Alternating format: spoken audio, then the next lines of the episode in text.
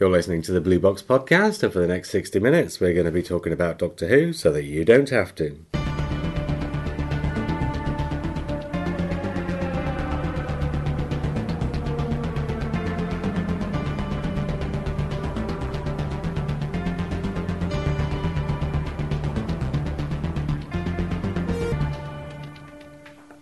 Hi, I'm JR. Hello, I'm Lee. I'm Simon. Uh, all right. There's a film by Darren Aronofsky called The Fountain, in which Hugh Jackman and Rachel Weisz play a pair of lovers. That's not Lee's stomach. I think the that's the dog's comment on the film. play a pair of lovers, uh, but it doesn't go right. And so, reincarnated in another time, they play a pair of lovers, and it doesn't go right. And reincarnated in another time, they play a pair of lovers, and it doesn't go right. And the whole film is basically, and it's out of sequence. It's what my missus calls a WTF film. In fact, she coined the expression for this film, and she's used it for just about everything I've tried to show her since. Is this another what WTF film? and at the end of the Is that how film, she talks, by the way? yes, that's how I hear it. and at the end of the film, in the far, far, far future, after mankind has died out and after the Earth has gone, well, I'm simplifying. This isn't quite how it goes, and she's a tree. But at the end of the film, essentially, finally, it works out. In other words, they go through many, many, many lifetimes having this love affair that's always doomed to fail until right at the end of the film, it succeeds. Right. I know before he wrote Curse of Fatal Death, and before he wrote The Empty Child, and before he wrote any Doctor Who, Steven Moffat wrote a short story called Continuity Errors for one of the bo- the uh, short trips books. Uh, For anybody who doesn't know, Continuity Errors involves the Seventh Doctor walking into a library and he wants to borrow a book but certain criteria have to be fulfilled before he can borrow the book. And so throughout this short story, he just keeps coming back to the library, getting told no for X reason, and he'll go off and he'll fulfill whatever criteria it is, or he will change the criteria until right at the end of the short story, finally, many, many trips later, the criteria are all fulfilled and he can borrow this book and he needs the book so that he can stop this war that's been going on. In other words, it's an old story where somebody gets to go back over their life or somebody else's life, time after time after time, changing something a little bit each time until eventually it comes right. It's Groundhog Day Yeah. and it's there's a film called 1201 which came out same time as Groundhog Day which is I think is a better film actually Which I think is inspired by a Twilight Zone episode. possibly yeah Yeah. in which there's a scientific experiment goes wrong and causes the same day just to repeat over and over again and one of the people who's involved with the scientific experiment obviously works out what's going on and tries to repair it stop it from happening but falls in love so there's the dilemma in the film do you save the earth or do you get the woman And recently, Edge of Tomorrow do a very similar thing. Oh, do they? I've Mm. not seen it yet. One thing I never thought I'd see is that in actual televised Doctor Who, because how do you do that in televised Doctor Who? You can't, can you? It's just one of those things you never can do. Hmm. Until today. There's a Star Trek episode as well, isn't it? Uh, I can't remember what it's called. Is it called Times Loop? No, it's not. It's the one with the Mobius. Where s- the hmm. Enterprise blows up again and again and again hmm. and again. And slowly but surely, the only person that kind of picks up on things is Data because he's got this way of Yeah. sensing things outside of time, sort of thing. So he can tell there are certain readings. That's not Star Trek, it's Next Generation. Yeah, it's Next Generation, yeah. That's not Star Trek. How is it? It's, it's- it's more Star Trek than the first series, to be honest. Oh, I don't know. I think the first. Oh no, no. As far as what was going on in Gene Roddenberry's head, it was far more Star Trek. Oh, he may have said that. There were no killer fried eggs in Next Gen, was there? Or dropping on people's heads. Yeah. There was one thing about this episode I really didn't like, and that was retconning the reason why the Doctor left Gallifrey. Mm.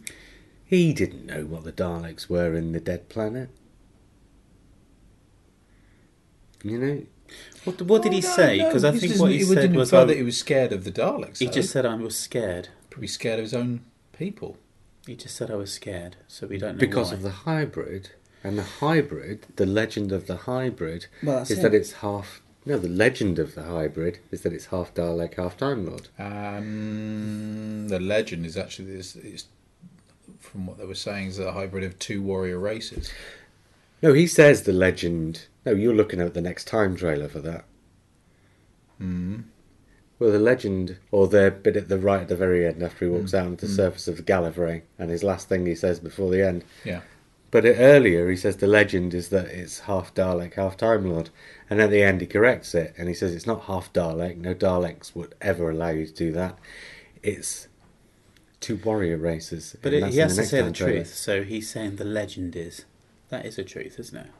If you say the legend is, if a story exists. This is a truth. No, but the inference is that this is a truth that he's known since he left Gallifrey. This is the reason why he left Gallifrey, not because I he don't was think he says bored. that's the reason. He says he just says he's scared. He was scared. Because that could be for any No, reason. this is the inference. Is that the reason he leaves Gallifrey is because he's scared Sure, it's because not he an knows assumption about the as opposed to an hybrid. Well, inference. What, whatever the No, reason. because he's talking about it. okay. whatever the reason is, whether it's the Dalek thing or whatever, it, it, it has changed because you know he says I didn't leave because I was bored. I left Yeah. because I was scared. Either way, he's retconned it. yeah, Mm, mm. and that's that is one of the things that happens. And again, I think a lot of fans are going to have their arms up in the air again, saying Steven Moffat's changing. I don't mind it when he does things like listen, where it's the hand under the bed. That's fine. That's just giving him an extra impetus. This isn't giving him an extra impetus, it's changing it. Hmm. He says, Simon, that he lied, doesn't he? He says, I've been lying all this time. And when the character in the drama says, I've been lying for the last 52 years of television, what he means is the writer's come up with an idea, he's got no other way around. We'll see, shall we? Well, uh, put it this way, it makes sense in my Well, head no, as to we won't see because he's changed it now. Hmm. Steven Moffat. He's changed it. He's well, unless the doctor's lying about the fact that he was lying, which is possible. And as Simon says, it could turn out that he found out about the hybrid afterwards. But no, the definite inference there was that he knew about the hybrid when he left. Yes, but what I'm saying is that that, that legend or whatever it is of the hybrid, it, it's vague enough that it's, it was about two warrior races from what he was saying. No, that was And- in the next time trailer. I don't care. It's it was um, the assumption was that it was the Daleks because they were the enemy of the Time Lords. The assumption of the Time Lords, Yes. was that the hybrid was a hybrid of Dalek and Time Lord, right? Mm, yeah. Okay. And so, if the Doctor left because he was afraid of the hybrid, then he left because he was afraid of something that was half Dalek, and that he therefore Yeah. knew. Well, I, I thought that's what I heard because I thought no, that can't be right. But may, I don't it, it can't be. I don't think it makes we'll such an erroneous prevent me prove wrong, but Well, it, it, it would make such a um, elementary. well, I was just thinking it's just like Mistake, religions really. through the ages. Things they change according to whatever makes sense. So from the point Yeah, where the and, Dalek uh, Time Lords became aware of the Daleks, they would think they would assume because they're the main their nemesis that, that those are the two warrior races when it could actually be human. But the Doctor still left because he thought it was half Dalek. No, he left because he was scared. Of. He didn't. Whatever the I don't- hype. Um, no, no. Uh, it, it doesn't say what he was scared of. He was scared because he was the one who had the knowledge about the hybrid. Did they say? All right, okay, I'll have to watch it again. I didn't think that was. The music was You good. know, this is all inference. This is deliberate inference. This is put there to make you think this. Mm. You're definitely desperately trying to bat it away, but that was the inference that was there to be drawn. Oh no, no, I'm going by the well, yeah, inference or assumptions that I was making. It wasn't anything as defined as that. Well, he says half Dalek, half Time Lord.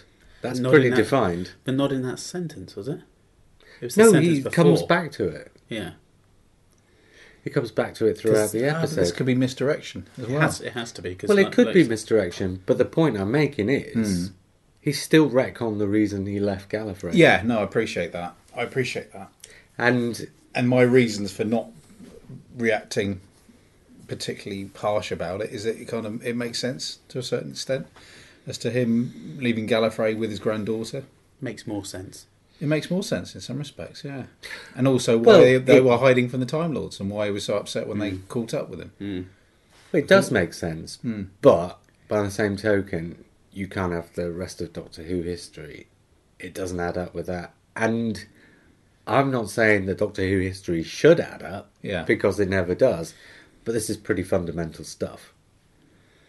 Going right back to the start, yeah, Yeah. I appreciate that. Yeah, This is this isn't just you know having seeing Davros as a kid and having it be But the twelfth Doctor who's got back said in. that. I mean, We've this could be what he what he told his granddaughter. He could have told Susan this. He could have turned around to Susan and said, "You know what? There's a big. We're going to go and travel," and never told her the reason why. There's a giant mutant stargoat about to eat Gallifrey. Let's leave. Yeah.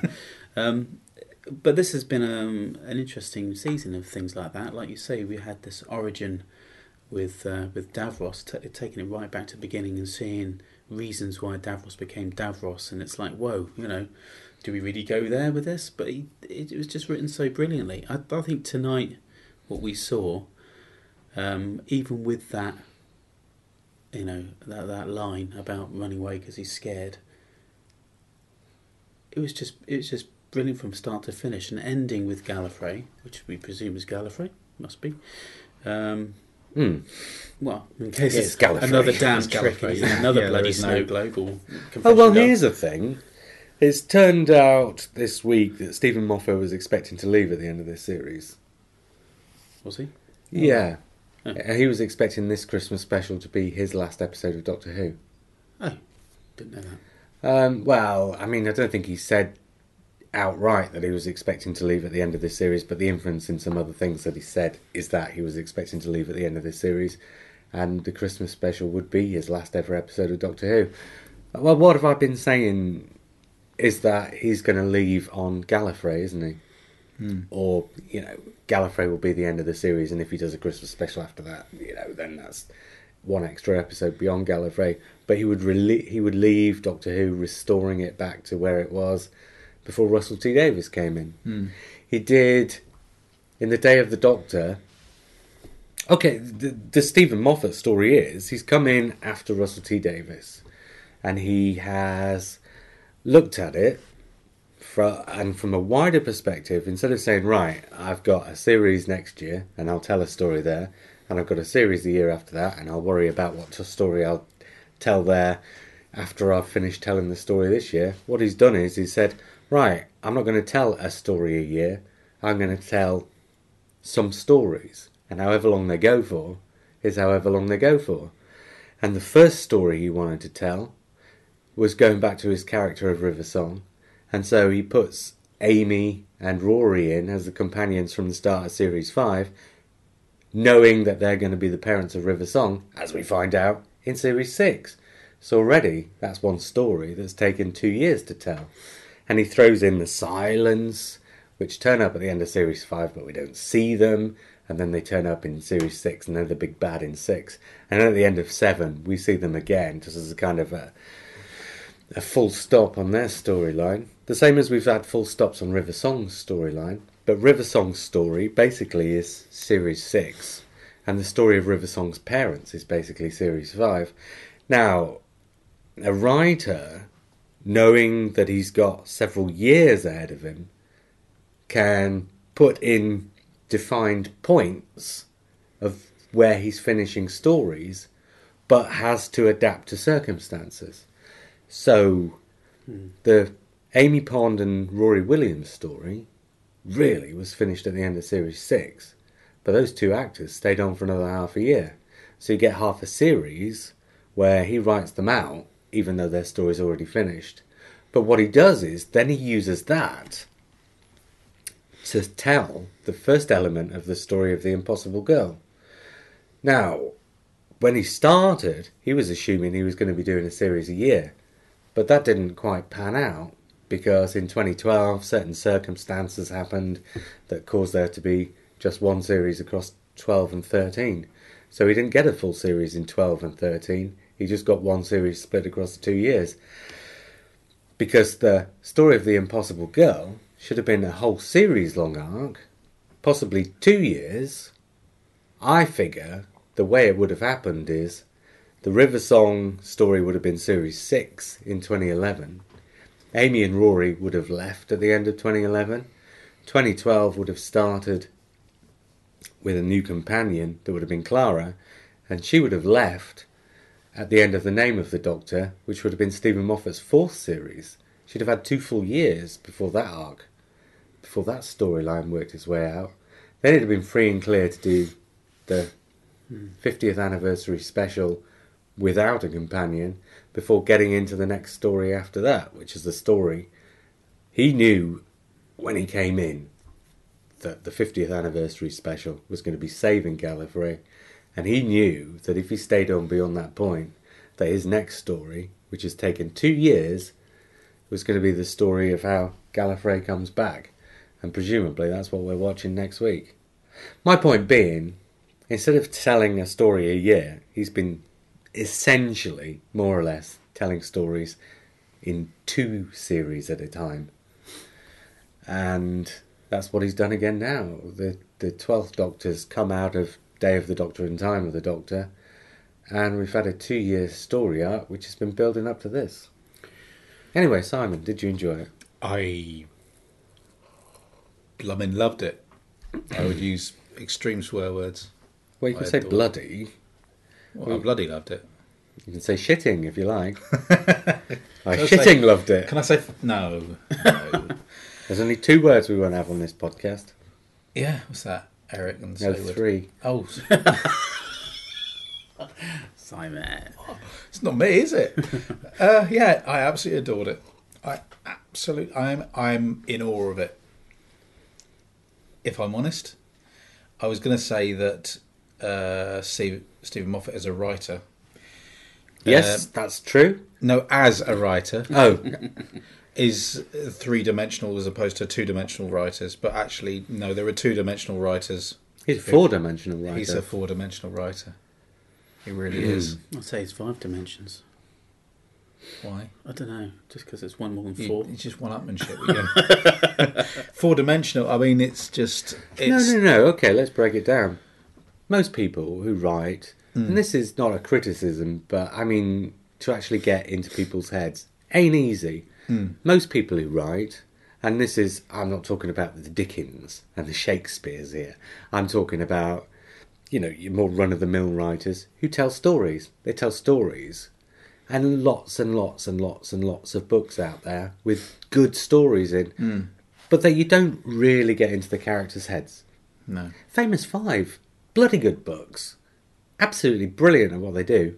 But you can't honestly say when you read a Famous Five book that you're feeling every single thing that Georgie No, no. feels. Or And, it, and it's only existing for the time you're reading it. So that's a two dimensional story. Yeah. A story that, you know, tells something that's worth telling and is perfectly satisfying in that respect, but doesn't go that extra distance that puts you inside somebody's head. Mm.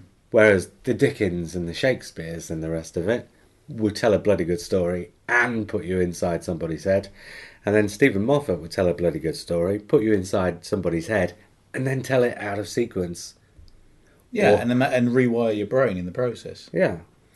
I was. I, That's where he's going with four dimensions, Lee. If you want to add to that and give me a fifth dimension,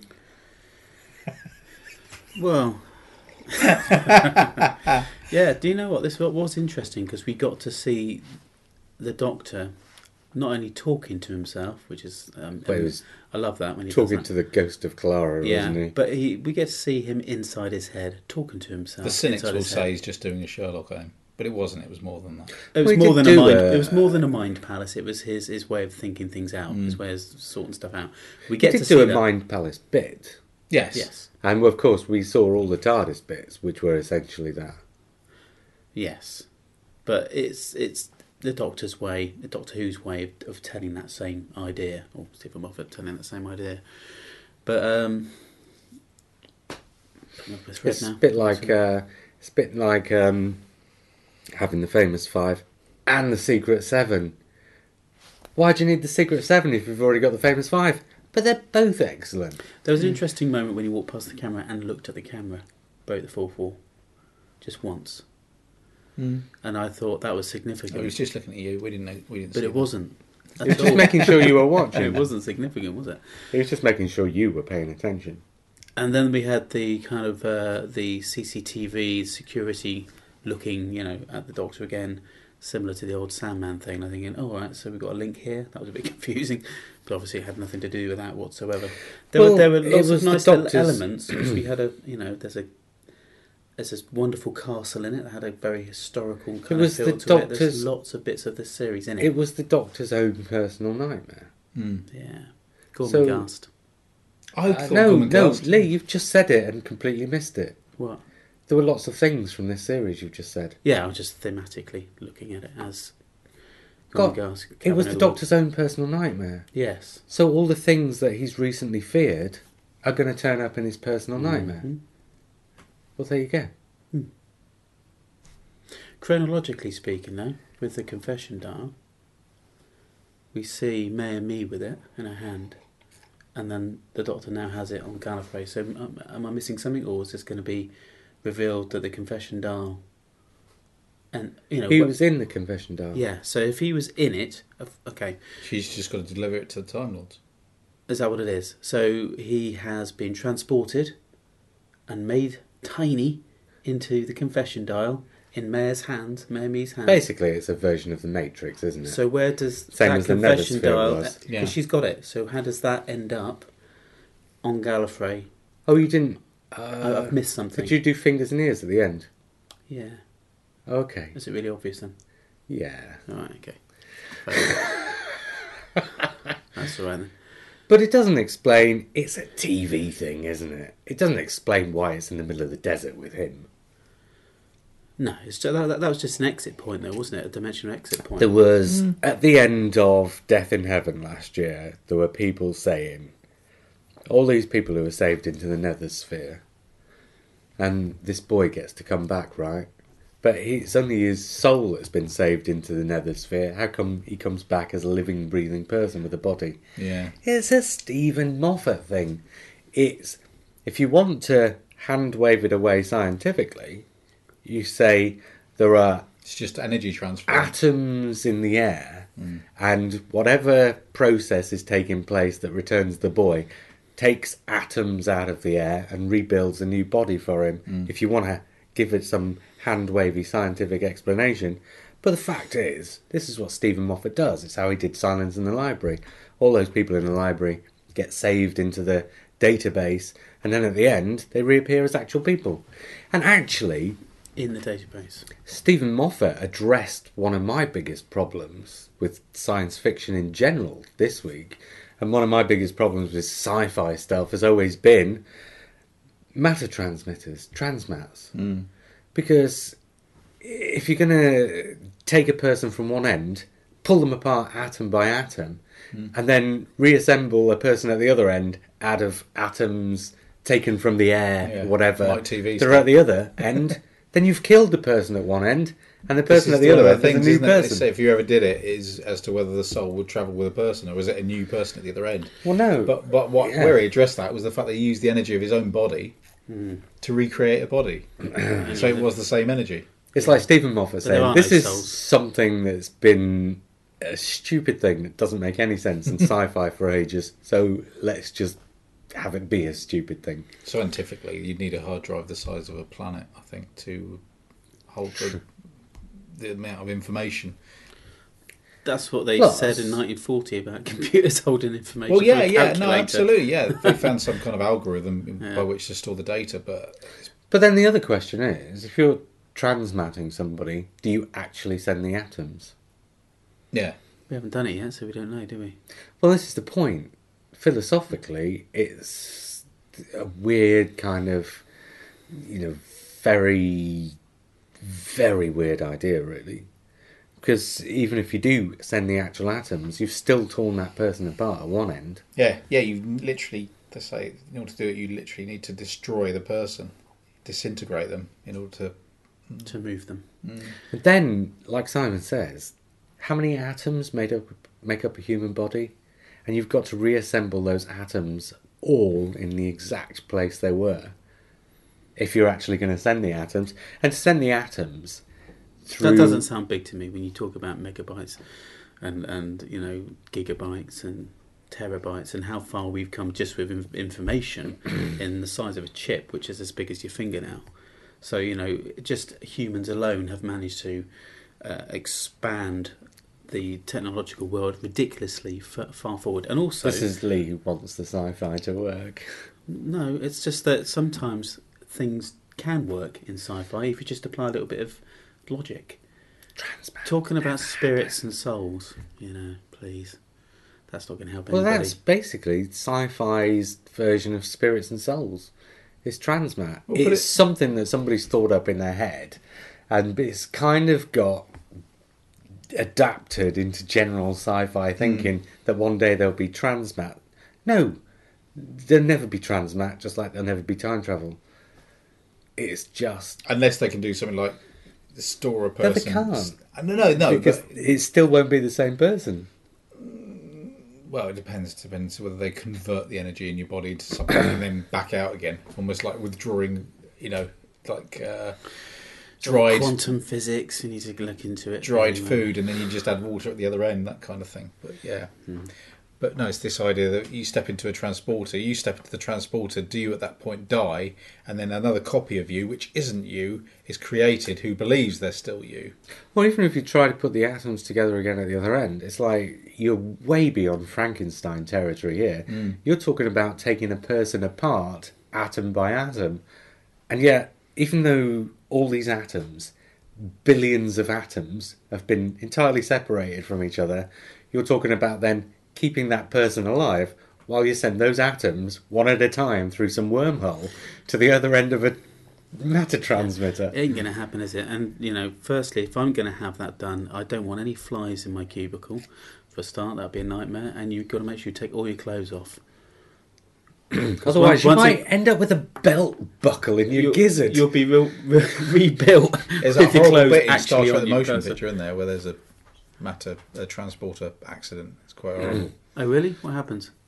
they put- come out the other end of just a bubbling, Oh, steaming yeah, I pile that. of I thought it was great. Yeah, It was quite. I think it was quite censored. I think quite edited. it's pretty good there.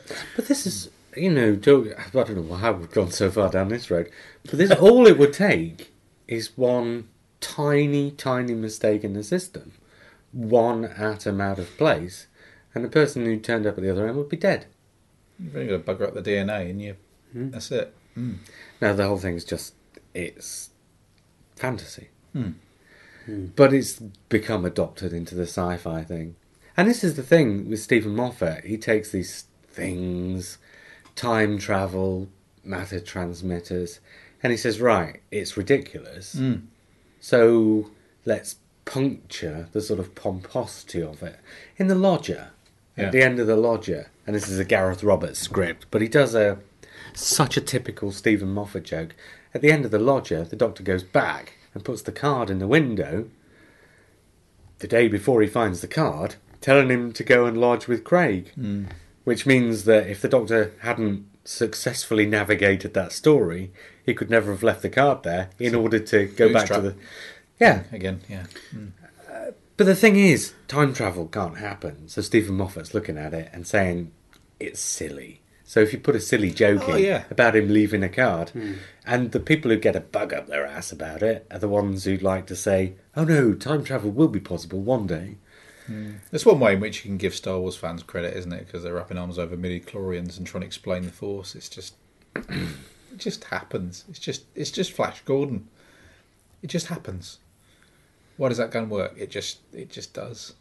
I don't mind the midi chlorians thing so much though because, well, he said right the Force is these midi chlorians, but the midi chlorians is still just as much fantasy as the Force yeah, was. yeah. So it's just an extra level of fantasy. Mm, if he'd have tried to explain it, you know, properly I think, scientifically, yeah, I, I think, think that's that where he something shot that, himself in the foot. didn't need explaining.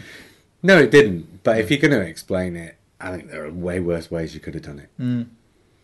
Probably. They could do top trumps for midichlorian counts and all that. crap. You both loved that then, right?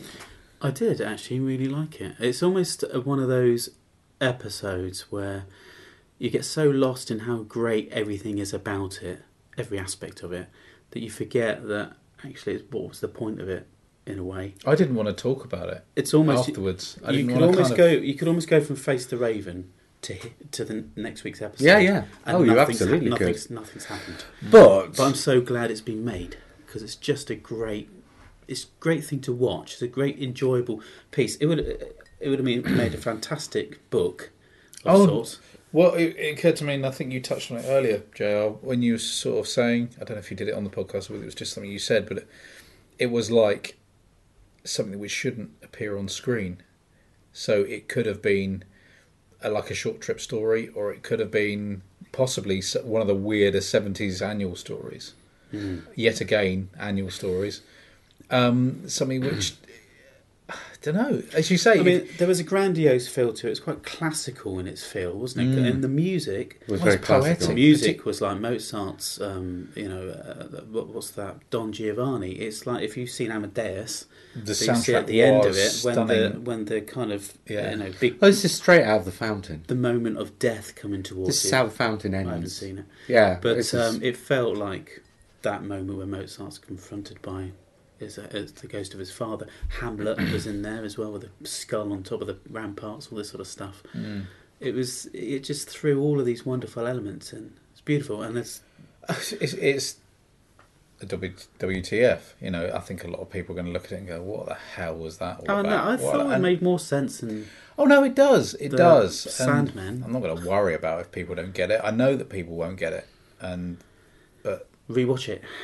In fact, you get you get it you get to rewatch it six or seven times at the end. You get it. In fact, the entire point, apart from getting confessions out of him for his confession dial, finally, it seems to be you know all all it is leading to is one point, which is him smashing this wall with his fist. Well, that's what he makes of it, isn't it? years. Yeah. The idea of the confession Yeah, dial is that is. he gets trapped.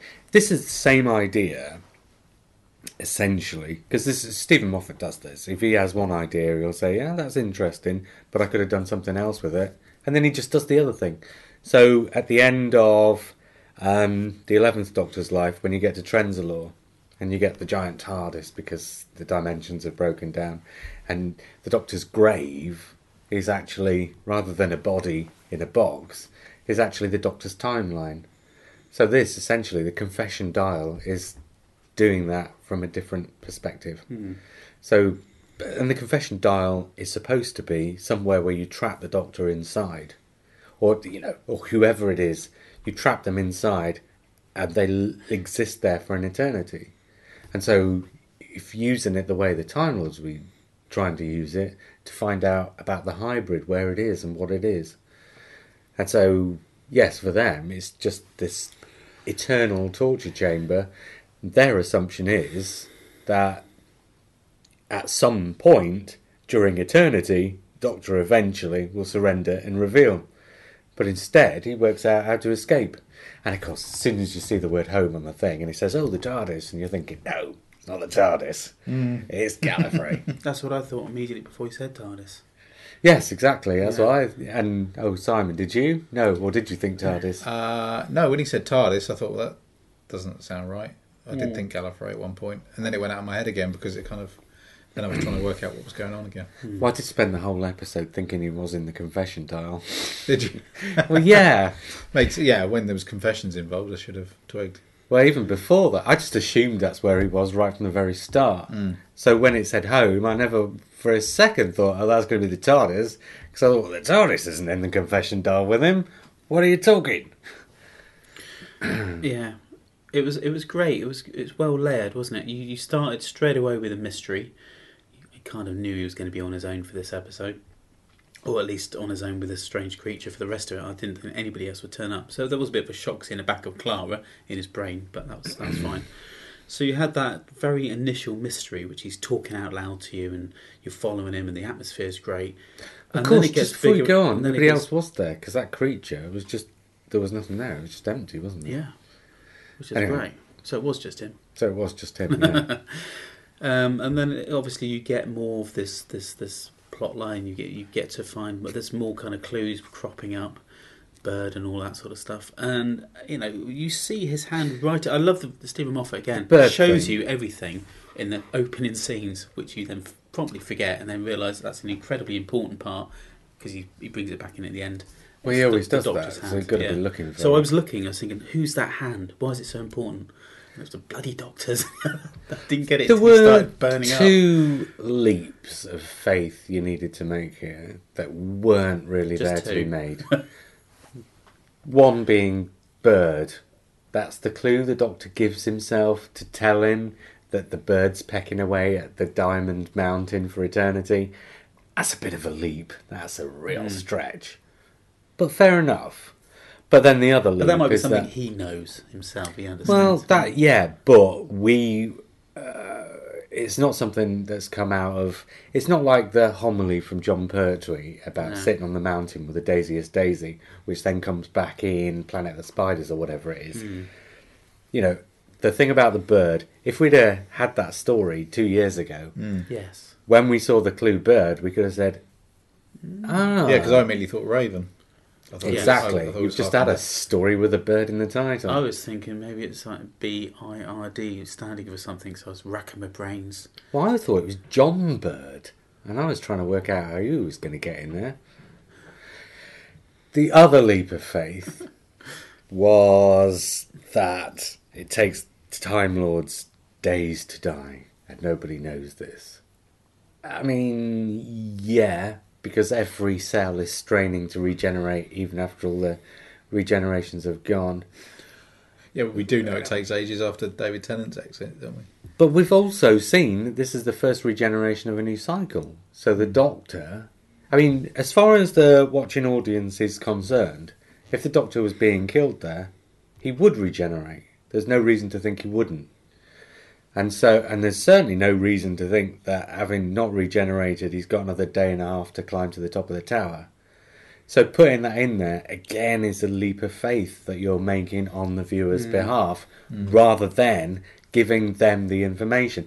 It's like this is the problem I had with the Toby Whithouse story: is that the Doctor was there working things out, but you couldn't work the things out along with him because you weren't given the explanations in advance. You No. were only given them when he arrived at them. Yeah. You, you almost really just don't need that speech about the day and a half. You just need to see him crawling. Yeah, you And- could have and done it without the speech. Yeah, and him just kind of going through things in his brain, or, or maybe yeah, yeah just the, going the over. voiceover could have been, and here I am at the moment of death, but I won't let myself die Yeah. because there's one more thing I've got to do. Hmm.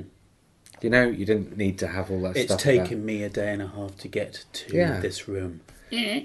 Or something like that, yeah. Yeah. yeah. You could have had that. I mean, so, so Dear, St- dear Stephen, yeah, so that this that line here. that was kind of irrelevant and kind of spoiled it, and the other thing was pretty relevant and kind of spoiled it. And for that reason, I don't think it was. You know, I don't think it was anything like a perfect episode of Doctor Who. I don't think it quite worked. If I'm going to be completely honest, I think it did what it did really well, and I think the music and the editing disguised it at the end, mm. so you got swept up in it. But actually, I think there's a pretty fundamental flaw at the end. But there. there's been- It means the episode doesn't work as well as listened did. No, exactly. But there's a you know, if the Sandman episode had the same kind of Visual and aural. yeah, exactly. If it swept me up in it, the same as this one had, maybe we'd be giving the other one a slightly higher mark. This was, you know, I wasn't, I wasn't as swept up in this as you two were, by any stretch of the imagination. I imagination. thought this would be right up your street. You love all these kind of philosophical, psychological, getting into Yeah, the doctor's brain yeah, stories. absolutely. In You fact, write stories like bloody- this. Yeah, you I write know, them. yeah. oh, JR, can you write a story for our book? Yeah, what's the concept of the book? Right now, how can I mess around with that? exactly. Somebody asked me the other day to go on his podcast and just record like a three minute segment. And he was going to ask lots of podcasters to do this and just record a three minute segment. And the question was, um, what's your guilty pleasure, Doctor Who? So I said, well, do you mind if I actually do the opposite? so I sent him I sent him three minute audio file doing the exact opposite of what he asked me to do. You're a bad boy. It's just the way my mind works. But yes, because that's the way my mind works, that's not necessarily always the way I like I other people's minds to work. No. Funny, because if your mind works at a metatextual level, if somebody else is doing something metatextual, they're going to be doing a different metatextual thing than you would have, Hmm. and so the two don't quite sit together. So something like this, uh, you, you know, from an intellectual level, brilliant, but from an emotional level, you know, is catching all the wrong beats. So it doesn't doesn't really work on those both both of those two levels for me. Hmm. So I'm kind of I'm kind he's, of he's getting a bit obsessed with death, though, isn't he? And, and all its philosophical trimmings. You know, we, we had quite a speech from Capaldi about you know people stay dead. Well, and you get that moment where you're really busy when they first die, and then over the over the weeks and they, and they stay dead. That's when it's really hard. It's thinking, well, this this is this is quite deep stuff and almost it irrelevant. strikes me Steven Moffat's telling the story that he was expecting to tell, thinking that this doctor would perhaps be the last doctor in a regeneration cycle rather than the first one in the next. Mm-hmm. Because that's what. I mean, last year, I think he disguised it really well because, like I say, last year felt to me like a doctor who's having philosophical issues with being alive. Mm-hmm. But this year, instead of being over that and you know whole new regeneration cycle in front of him. And this should be a doctor who's filled with the joie de vivre of Yes. knowing that he's got a whole new life cycle. But instead yeah like you say increasingly over the last few weeks we've started to see i think it started with the woman who lived or the very end of the girl who died. Hmm. We're starting to see a doctor who's having issues with death. Again, and it did the way the series started did start with that, but at the mm. time it felt like lip service rather than Again, anything. it comes back to this idea of mm. him and Clara having the glory years. You know, I don't want him to we to. never be- saw it. No. Too much mm. dwelling. On, Yeah, yeah. I rewatched a, a bunch kind of... of- episodes this week, and the start of Face the Raven, where they burst into the TARDIS having just finished an adventure, and it just feels so contrived. yeah, Mm. because it That bit does for Mm. sure. Yeah. and it's just you can't keep telling us about the things that we need to be seeing. I just well on that. I rewatched Face the Raven, um, and I have to say I enjoyed it a lot more than, uh, than the first viewing. I enjoyed it the first time. Yeah, I think I had a problem uh, initially with all the kind of the themes of what was going on. You know, I kept mentioning Neverwhere and the Diagon Alley thing and the kind of magical aspect, which I love. I love all that, but not necessarily in Doctor Who. And I was thinking, why this and why that street? And I think we overanalyze it on our first viewings a lot of the time, which is why we're here. But the second time around, I thought I'm going to just watch it and enjoy it and not think too hard. And I came away and I actually teared up with um, with that speech with Capaldi and Coleman. I thought it was great really good. And actually, the pace was fine. yeah, the, I myst- thought it the was, that mystery better was, fine. There's, it's, it's clunky still, and a few clumsy moments in it. And I still can't get my head around the fact that Torchwood would, would never know about this street. And it still doesn't make any sense whatsoever No, that when I the doctor enjoyed the- finds out aliens are involved, he goes looking for a disappearing Yeah, street. I know, I know, but it was it was just the ride was more enjoyable second time round. Yeah, it was that. It, the The last ten minutes are more than make up for a lot of the problems that are earlier in the episode. This is why I scored it a seven because I think it does a really good job at the end of the day. Mm. But getting there, it jumps through a few hoops that aren't Mm. really there to be jumped through. And she, Mm. well, we'll talk about that later because we have an email about that. Uh, I don't know. What else have we got from this week's episode? Oh well, I mean, there, it's funny, isn't it? There wasn't a lot in there apart from the fact that you had a te- it was a It's a testing difficult round. one to talk It's a bit like about because it's one person doing one thing. Yeah, but I suppose you know when you look at films like Cube, remember that one? Oh yeah, Yeah, yeah. oh, Um, and Dark City. It's Dark and City. Dark City. That's it. That's the one I was trying to think. I was on the edge of my brain. Yeah, of course it was. But uh, you know, I was. I'm glad he's he's thrown this in and done it so well. It just looked fantastic. I was totally it's, thrown it's into one of those episodes which is a personal experience that Yeah. people take different things from it. I'm Yeah, not yeah. saying the story meant different things. I'm just saying that as it washes over you, you know, you, Joe, you're saying that it, we were, got caught up in it. Yeah, because it kind of appeals to a certain sensibility, I guess, and I'm I'm prepared to be carried away by stuff like that. That's why I love films like Donnie mm. Darko because they do have a certain amount of ambiguity, even if somebody at the other end tries explains it, doesn't stop it having that same effect. And there's almost that transitional thing where you feel like you've gone through an experience with it from one end to the other. You've gone through the experience with the Doctor. Why I like books like Never Ending Story, you know that um, that that take you on a journey that affects you in the same way, Hmm. Where you feel slightly different afterwards. Oh, shut up, you soppy sod. I am a soppy sod. I don't care. It is an exceptional episode of Doctor Who, Yeah. and one of the best things about it is go back to Donna Noble and David Tennant in the TARDIS in Series Four. Hmm. Week in, week out, you knew exactly what was going to happen. You knew exactly what emotional beats you'd get. You knew exactly, almost to the second, how many minutes the scene in the TARDIS at the end, the sort of 90210 moment would last for as you get the emotional beats after the story's finished. All these things were so predictable. On a Steven Moffat, from one week to the next, you never know what you're going to get. And even halfway through the episode, sometimes, you don't know where it's going to go. No. It's so unpredictable. No, kind of the most uh, extreme episode probably of the RTD era was Love and Monsters. Mm, I was going to say, this is for. Well, that's exactly the illusion I was going to make, actually. Hmm. Russell T Davies, very predictable. And if Russell T Davies throws something unpredictable into the mix, like Love and Monsters or hmm. Midnight, hmm. it really sticks out because of that. Now, what do you do if you're the guy who every week is doing Love and Monsters and Midnight? You have to throw something incredibly unpredictable into the mix to stand out in the way this has. Do you know what I was going to say? That I, I much. So I'll yes, be honest. but- yeah, The ultimate point is this is Steven Moffat's Love and Monsters on Midnight. um, I preferred season eight in general to this season. It's Hmm. far more consistent. Um, but there's no way on earth this episode could have sat in the same season as Listen. No, no. I just think it would have been.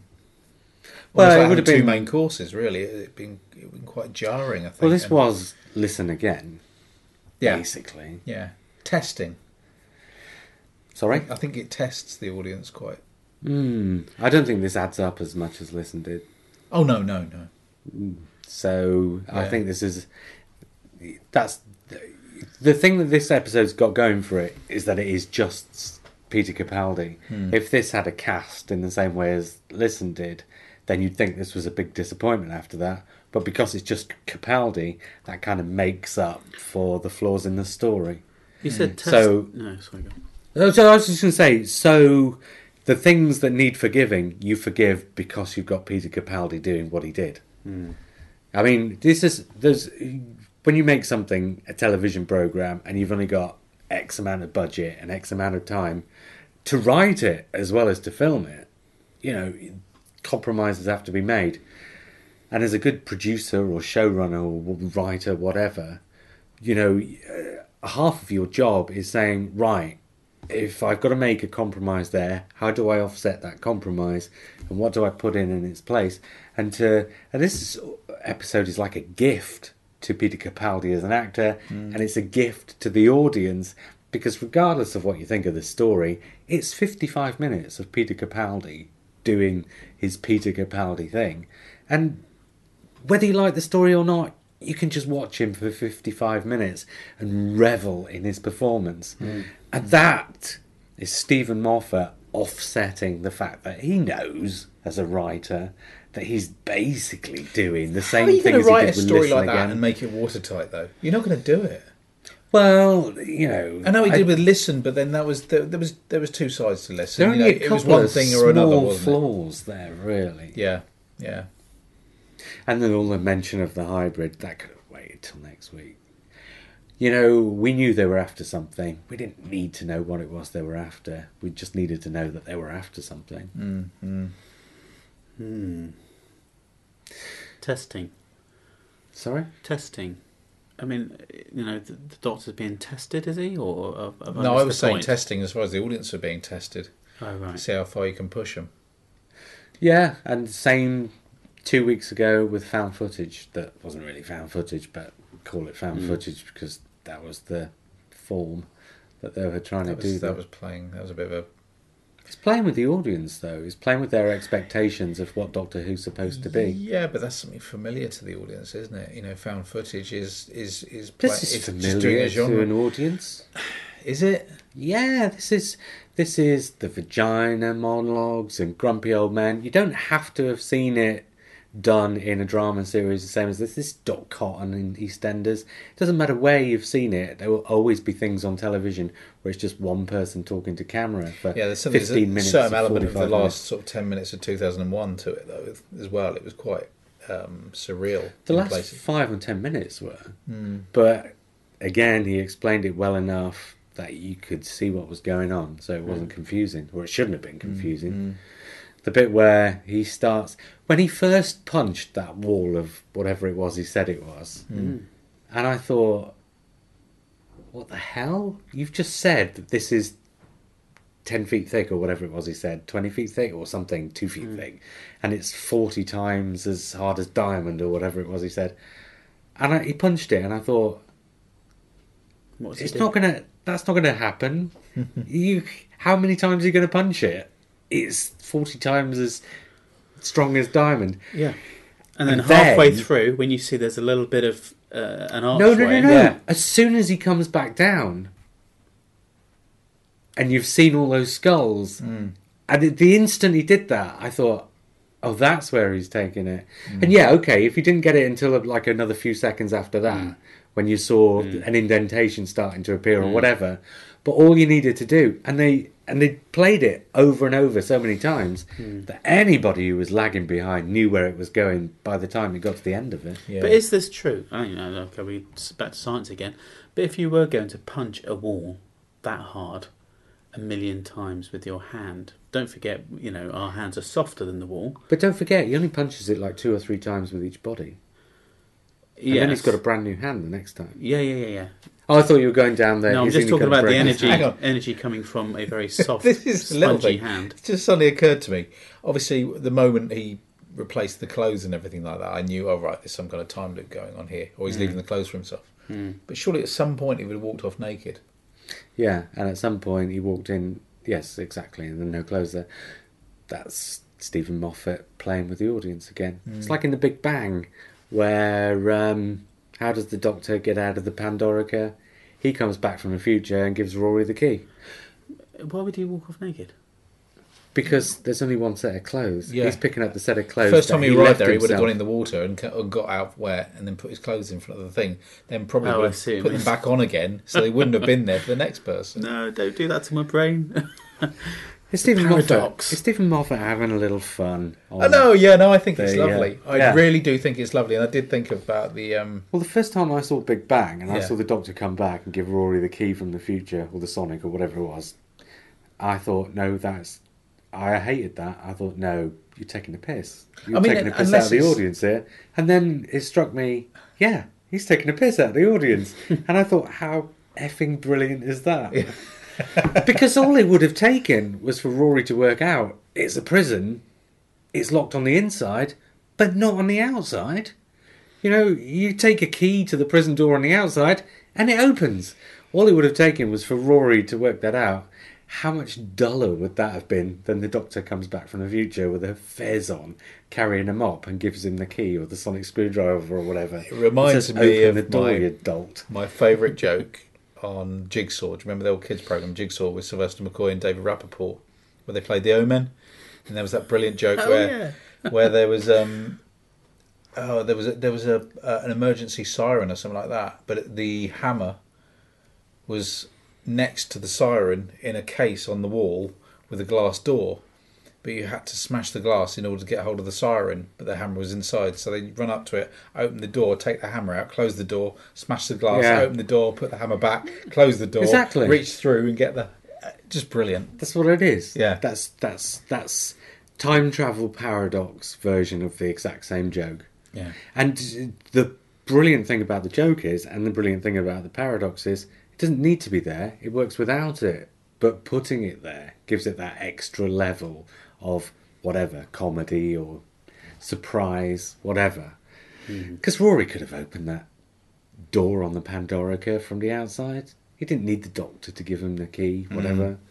But the doctor giving him the key is just Steven Moffat sticking two fingers up at the wet behind the ears fans who Oh yeah, and all the voices will come out. Oh, his ego's got. It's not ego at all. It's just It's fun. It's It is, somebody absolutely. taking something that could be stale, fifty-year-old television program Yeah. and saying it doesn't need to be stale. Do you know what? Rewinding to that point you said about the retconning as well, it's just like, you know, if this was a two-year-old program or a five-year-old program, or the point at which um, Barry Letts came up with all the Time Lord history and all that sort of thing, you know, were people up in arms then? They Not- probably would have been if Do there'd you have been an think- do you internet. think- yeah, Does it make any difference with this five-year-old program or a they were fifty-year-old You were up in program? arms by the time of the Deadly Assassin, Okay. and that's when fandom first organised itself. So yeah, they'd have been up in arms. Um, it is. But th- there are always going to be people who are up in arms. If you're, see, this is the thing. When I first saw the Big Bang, I was up in arms, and I am so glad I'm not that person anymore. really? Yeah. In what respect were you up in arms? About the Doctor coming back from the future to Oh, let really? himself out of the prison. I thought, no, you can't do that. You've and I was, out. You've you've got a son now. You've chilled out. yeah, I chilled out long got, before then. You've got your priorities sorted out. that wasn't that wasn't the problem with that episode. The problem was the dimensions in time, wasn't it? That moment. Your face.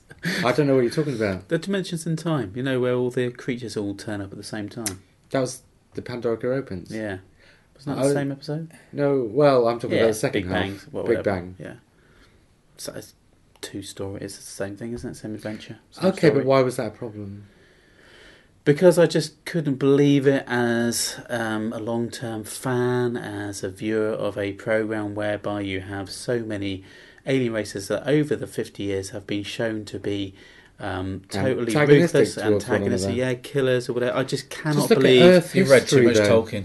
No, but look at the Daleks. Look yeah, at the- look at the Daleks. Look And at Earth the Daleks history. just wouldn't have a hy- They wouldn't have a hybrid.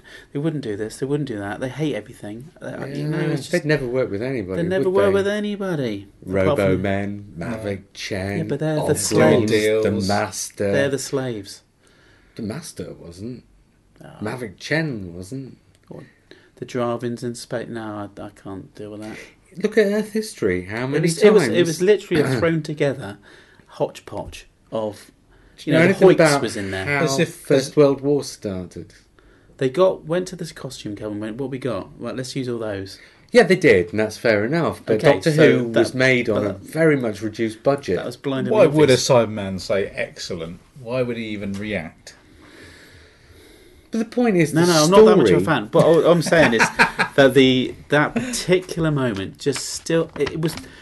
We watched Dimensions in Time. We had those people in EastEnders. We had all those monsters in EastEnders together, right? And to me, that was just like exactly the same thing, and there was no reason to show them all in the same room together. In spaceships, were fine. On visual kind of screens, fine. But all in the It's same room? television. You've got to put them in the same room together. Imagine if you'd have been six when you saw that. Only last Yes, week, the week that's what it's before, we had all the Exactly, world leaders right. sitting in a room, all talking to each other, because there was a common threat that they needed to talk about. Well, that's the theory, Yes. anyway. Yes, This I, is- under- that's I the understand. theory. I Well, understand that's the the concept. I just did- didn't like the, Yeah. the image on the screen when I was watching. I just thought it was silly. It always will be for me. That's because Dimensions in Time was rubbish. But that wasn't the rubbish thing about Dimensions in Time. No, everything else was. Yeah. I mean, some of the costumes were a bit ropey, but The tetrap. Oh, that's my favourite bit. Is the tetrap sticking out the window, going "Eh, eh," like some really bad um, thing. Blackpool, yeah, motorised thing. Brilliant. What are we talking about that? Don't know. Bring back the Rani. Right, let's change the subject. Go on then. Any other any other things we should bring up? Yeah, it, suddenly occurred to me that um, you could have. Well, there's a certain amount of doctors you could have replaced Peter Capaldi with in that one. I think Mm. certainly Tom Baker. Mm. What do you mean of the? Uh, I was going to say eleven. Is it eleven? No, it's twelve with John Hurt. Yeah. Other doctors who could have done this. Yeah, yeah. I think yeah, Tom Baker would have been quite interesting. John Hurt could have done it. But then it was a Yeah, I was going to say John Hurt. Could okay then? Let's. Uh, could David Tennant? Well, actually, yeah. David Tennant would be able to have done. Like, he could have done this episode on his own. any of them? He talks like anything. So yeah, and actually, Yeah. maybe all the modern doctors could. Hmm, I was just going to say probably all of the modern doctors. It would Tom be a very Baker. different episode, Yeah. and they'd each treat it completely differently. Mm. Can you imagine what Matt Smith would have done with this? Mm. But God, yeah, yeah. certainly all the modern doctors you could imagine having. It's like when the series came back at the end of series one with Christopher Eccleston. Immediately, this rumor sprang up that there'd be a bottle episode set entirely inside the TARDIS, and it would just be the Doctor and his companion or whatever, and some kind of story set inside the TARDIS. And this was a rumor that just carried on year after year after year. Oh, will this be the year when we get the bottle episode? And when somebody starts a rumour like that, it's speculation. But because it catches on, people just kind of get so used to it that they assume it's on the minds of the people who are making the programme as well as the people who are watching it. And this is a bit like that. Hmm. To have a single hander just for the Doctor is one of those things now where you look back and you think, okay, Midnight is the Doctor without a companion. And it's not that much of a stretch to go from the Doctor without a companion to the Doctor with nobody else at all. So you could imagine Russell T Davies having the idea. So even as far back as maybe Christopher Eccleston, you wouldn't have had it with Christopher Eccleston in that single first series because they were testing the water. They weren't that brave.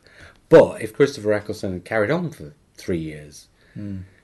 Christopher Eccleston could have had an episode like this hmm. in his third year. It's not. It doesn't stretch It is, it is the, the, imagination. it's, it is the bravery of, of modern TV that you can get away with this sort of thing. Tom Baker, But then this this was happening in the edge of, edge of destruction.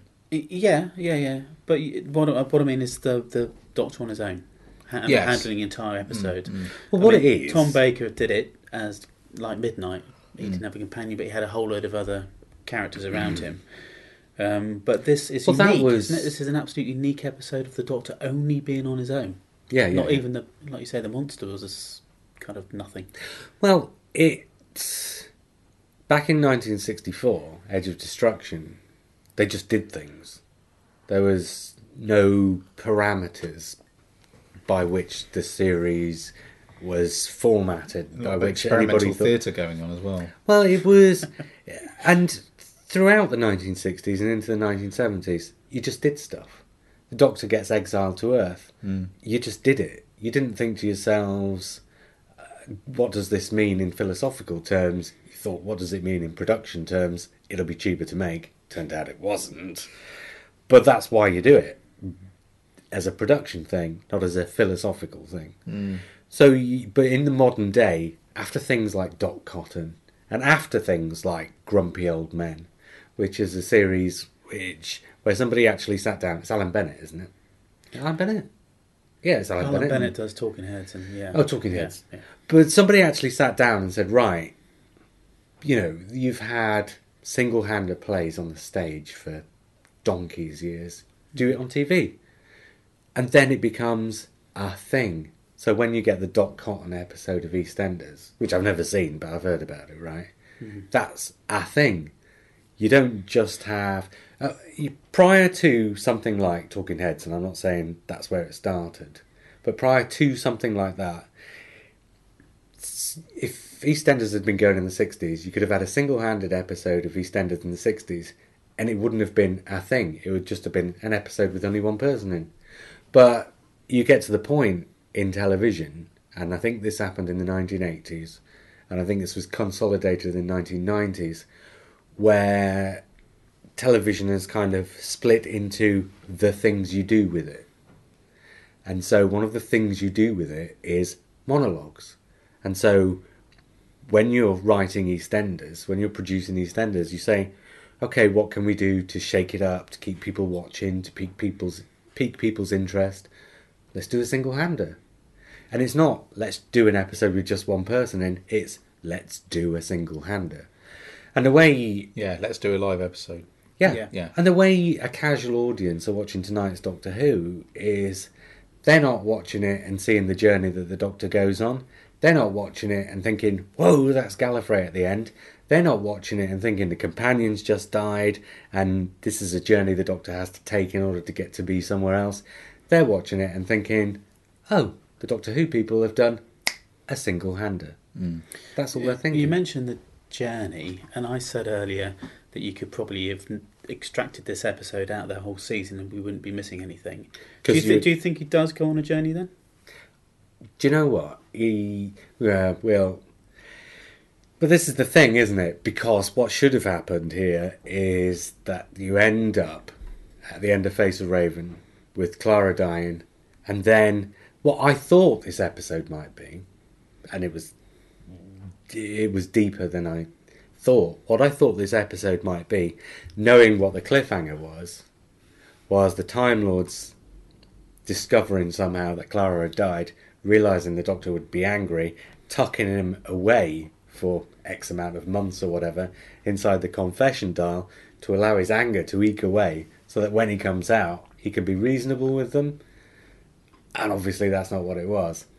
He d- But he ends the episode in basically the same place where he starts it. Hmm. So, really, it is an episode that you could take out and you wouldn't be missing anything. Right. Well, apart from the episode itself. But even in his mind, even in his his, his soul, has he has he moved on a bit? Has he changed? He's just prepared himself really for the next He's chapter he's of grieved. What's happening. He's grieved for Clara. He's he's gone. He's done a mourning, bit of it's the that. mourning process as well. Mm, yeah, you're mm. right. Actually, I never thought about that. Mm. I'm not entirely sure he has because all the time she's been there in the TARDIS and he's been Yeah. talking to her. But maybe this. He has resolved it because um, This is a- th- it was kind of symbolic. I mean, that's the impression I got was the fact that you know you saw the back of her head. She was Yeah. never saw her face, No, which kind of only symbolised the, thing fact he got- wasn't really facing up to it. you did see it. Well, yeah, the bit at the end where she speaks to him, Yes. where you hear her voice, Yeah. that's that. Yeah, But I don't think the rest of the episode really sold that. I think, well, what I got from it was when he's seeing. certain amount of denial in that respect. Yes, that's what I'm saying. Yeah. When you see Clara in the TARDIS, it's almost like he's denying that it's happened, and because he's on his own, it's festering. So that mm. when you get to the episode, end of the episode, he's pretty much in the same place as he was coming into the episode. And maybe that's deliberate. Maybe they want him to be emotionally in the same place, but to have that scene where Clara's voice comes in, and you know that's very deliberate. You could have done that without having to have Clara's voice, because all throughout it she's been talking to him on the blackboard. So it's very, very deliberate that he's heard Clara's voice. It's nice that it kind of echoed the Amy thing as well at the end of Name of the Doctor, uh, Time of the Doctor. Sorry. Well, we've yet to see what happens with Clara, because I've no doubt that she's going to turn up. The actress is going to turn up in next week's episode. Do you know? I, I reckon he would have. He could have cut shaved off a good half a million years by using something other than his fist. There's plenty of things to pick up there, weren't there? Really. Well, Maybe he- glasses with him. Maybe one of the bricks. The I spade. The spade. How quickly would you have got through the wall with a spade? That's like a couple of hundred thousand years. Mm. Yeah, but let's not forget he was getting to the same conclusion every time. Yeah. He was going through the same process. And But I think by the time he got, But he also- didn't sort of think, "Oh, hang on, I didn't bring the spade last time." But also, there's a metaphorical thing there that he's doing it without a weapon. Yes, oh he's yeah, doing he's, he's just- thumping something really hard with his. He's feeling the pain. It's all No, no, coming no. out. But he's do- no, but he's He's doing it. But he's doing it with his own hands. That's the that's that's the whole point of the the metaphor, whatever you want to call it. That he's doing it with his own hands. And when he's digging into the ground, and we said when he started digging into the ground, what's he doing here? Is he digging his own grave? Mm. And that is Yes, the metaphor for at the say. end where he's digging himself. At one point, it looks like he's digging himself into something, but that's kind of the mirror of at the end where he's digging himself out of something. Mm. So, th- I mean, the whole thing is. I Why- didn't why- think it justified the better part of an hour, to be honest. No, possibly not. I think No, it could be shorter. I think it took too long to get to some of the. Oh, I thought it was all killer. I do think it was all. ki- Yeah, I don't really see why it was any longer than any normal No, episode. you, but you could have speeded certain bits up, but I don't think that was the point. It wasn't supposed to be a speedy episode, was it? Hmm. Hmm. Well, it's on his direction. I'm assuming the script is the Who same was the length as director again? Rachel Talalay did the Cyberman two-part at the end of last year. Did she? Mm. Right. That's great, actually. Yeah, Oh, it was very, Authority. it was very unfussily directed. brilliant. Well, I wish I'd picked up on the orange light. Oh yeah, yeah. yeah. Big well, clue all the way through. Well, it wasn't for me 'cause some dickhead spoiled it for me. But there you go. Yeah, I say that- I think you you should know- say no. I think No, you no, should no. say I, that. I say that I'm being a bit harsh actually no, because I, I don't think you are being harsh. no, because because Well, you were just lucky to escape the spoilers. You were- Simon. you were- they were I'm- I'm so glad. Today, somebody had literally put on. Well, I won't tell you actually because you haven't seen it yet, but well, maybe you have.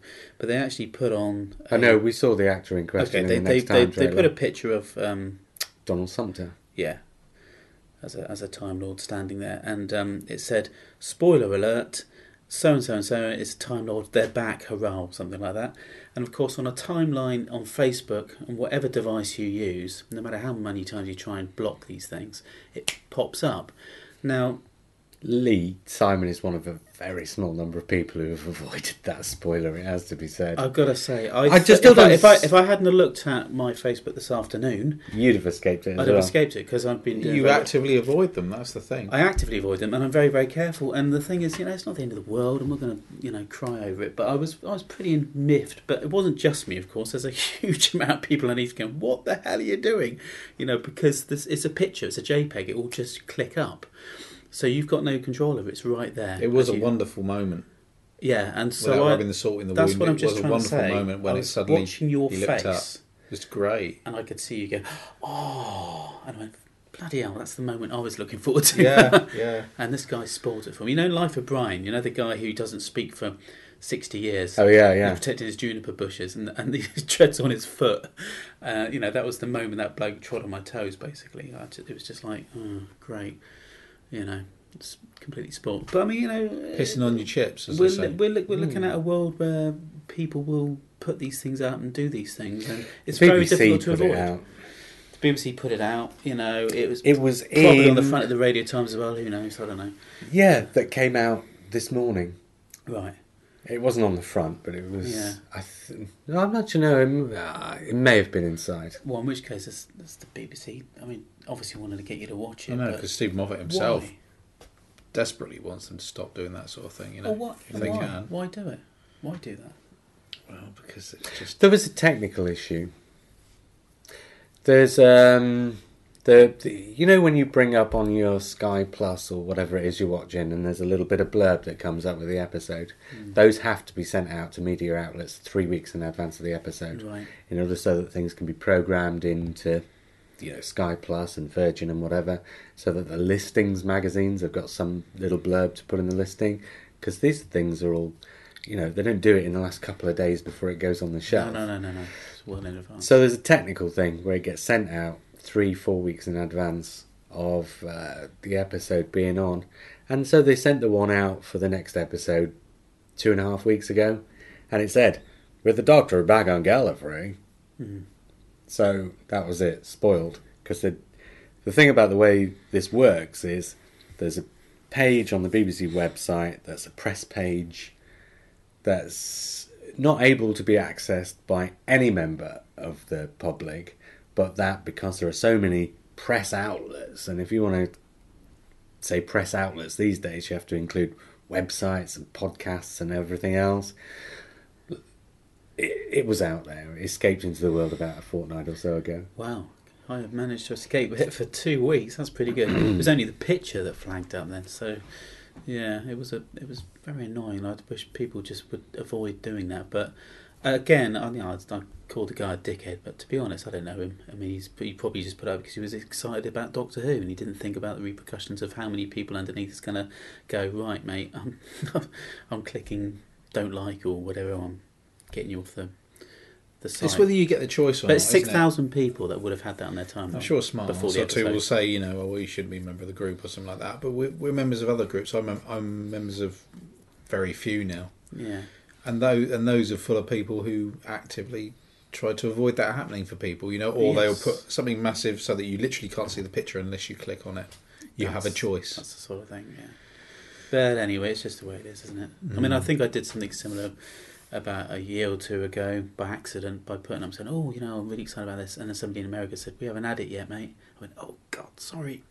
Yeah. So you know, I learned straight away, just don't do that.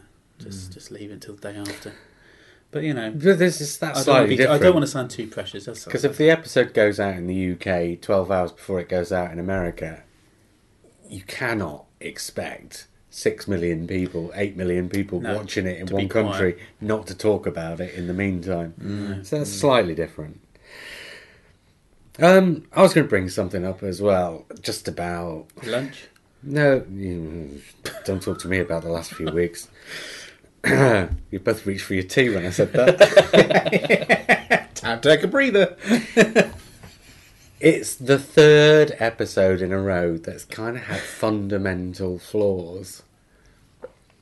That's had to overcome those flaws by bringing the audience on side through other things. You know, this week, the whole thing about, you know, what we talked about earlier about the flaw about. Oh, I can't even call it up into words now. What was the flaw we talked about earlier? Oh well, it's earlier in the podcast anyway. The people listening won't be looking as blankly at me as you two are right now. There's a fundamental flaw in the story this week, but the story wins out over that because everything else that's working is doing it so well that you don't care. Hmm. Last week there was a fundamental flaw in the story, and last week the last 15 minutes, 10 15 minutes worked so well you mostly didn't care and it mostly got away with it. The week before, there was pretty fundamental flaw there too, and it didn't work so well, and it got the lowest um, appreciation index that Modern Doctor Who's ever had. Wow, really? Really? Yes, Sorry. Um, go. How do they measure that again? they asked five thousand people to score the episode out of ten. Didn't Uh, me. a sample of the audience to score and this is out the of Gatiss episode. Yeah, and it got a 78, whereas generally speaking, this year it's been getting around the 82, 83 mark. It used to get around the 85, 86 mark. Peter Capaldi came in and it automatically lost two points. Mm. People. P- you know, Who was it who said? You said, Lee, wasn't it? You asked a group of young kids, mm-hmm. and they all said, no, we prefer the younger doctors. Yeah. My wife does as well. She's not really taking much interest in this series at all. You No. can't, you can't warm to him. No, Pick doesn't. No, my wife doesn't like him either.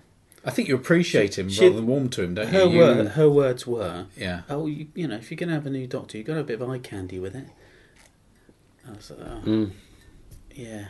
Says the woman who falls asleep in the first ten minutes of Star Wars. Mrs. Han Solo. This is what happened when you cast David Tennant.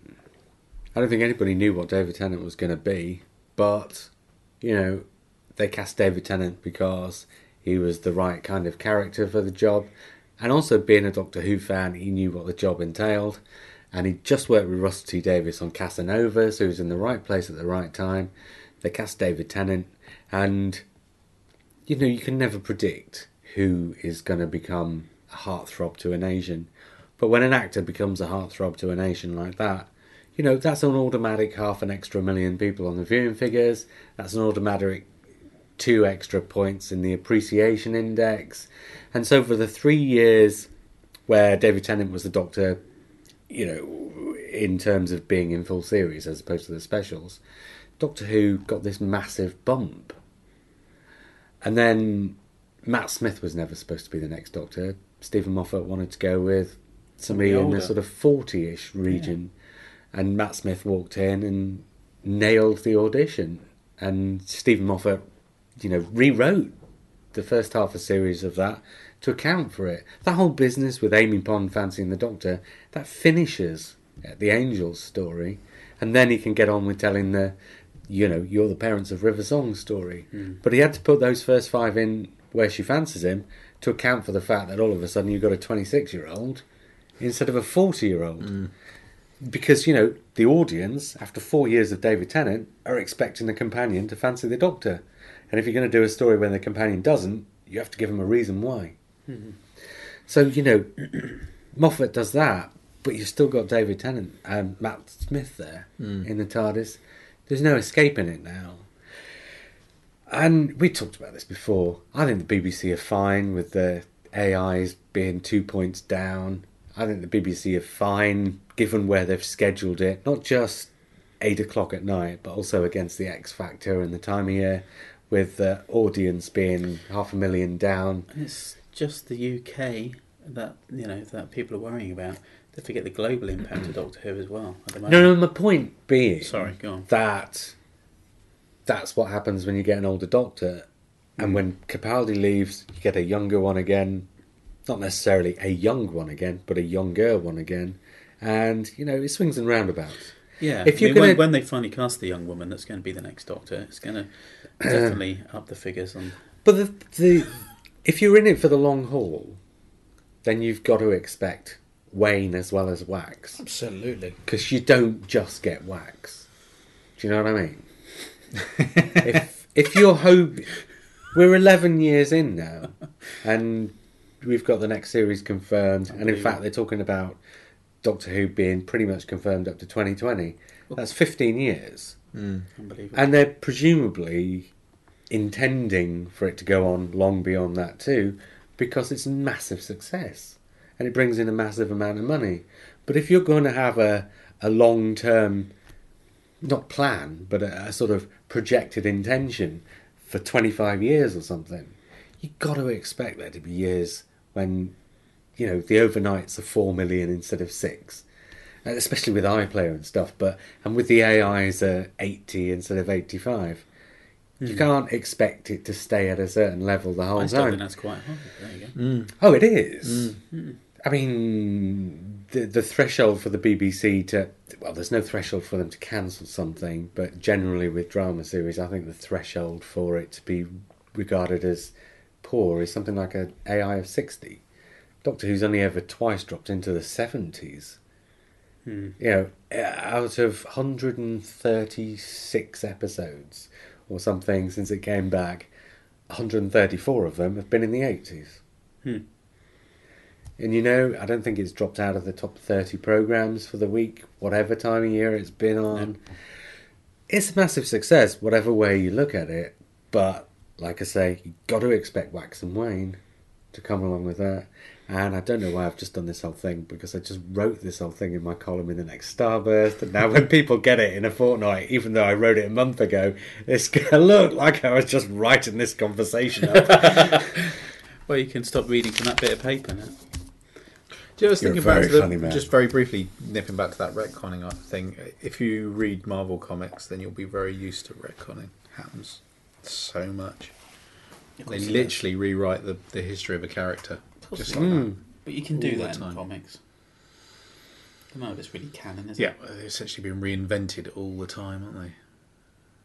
Whether-. Mm. Characters who supposedly died, and then you find out no, they didn't die because it was an alien copy, and the other one was at the bottom of a lake and stuff like that. Man from Atlantis territory. Or, no, no, Man from Atlantis. What is it? Bobby Ewing in the shower territory. Yeah, it is That's what I mean. absolutely. Yeah, yeah. Well, that's why he was in the shower because he'd been doing Man from Atlantis, right? Mm. yeah it was webbed. toes. Figuratively and literally, he left the series to do Yeah. Man from Atlantis and then came back and did the shower scene. Boom, boom. Did he do Gemini Man as well? Was that somebody else? Mm, don't know. No. No, he had a watch in Man from Atlantis, didn't he? Because because No, he, he could only stay out of the water had so long. watch Yeah, I know. Gemini Yeah, but I think Man from Atlantis had one as well to to breathe. no to measure how long he was out of the water or something. Right, otherwise he'd dry up. Just Yeah. To start, He he'd had fall on the floor and flip like a know. dolphin. We could watch one. anyway, I never water. really saw it. Well, speaking about evolutionary issues, sleep on the subject of sleep no more. You know, watching it again this week, the big flaw at the heart of that is that and you know this is the, the number one crime in writing television is not having the courage of your convictions. There's a speech in there about the snot monsters, about how they're going to replace mankind, Yeah. and it's just not sold with any conviction in the writing. It's that is quite a big subject for you know for you to address the subject of evolutionary change. And it can mm. be a minor part of a story as long as you treat it with conviction and seriousness when you bring it up.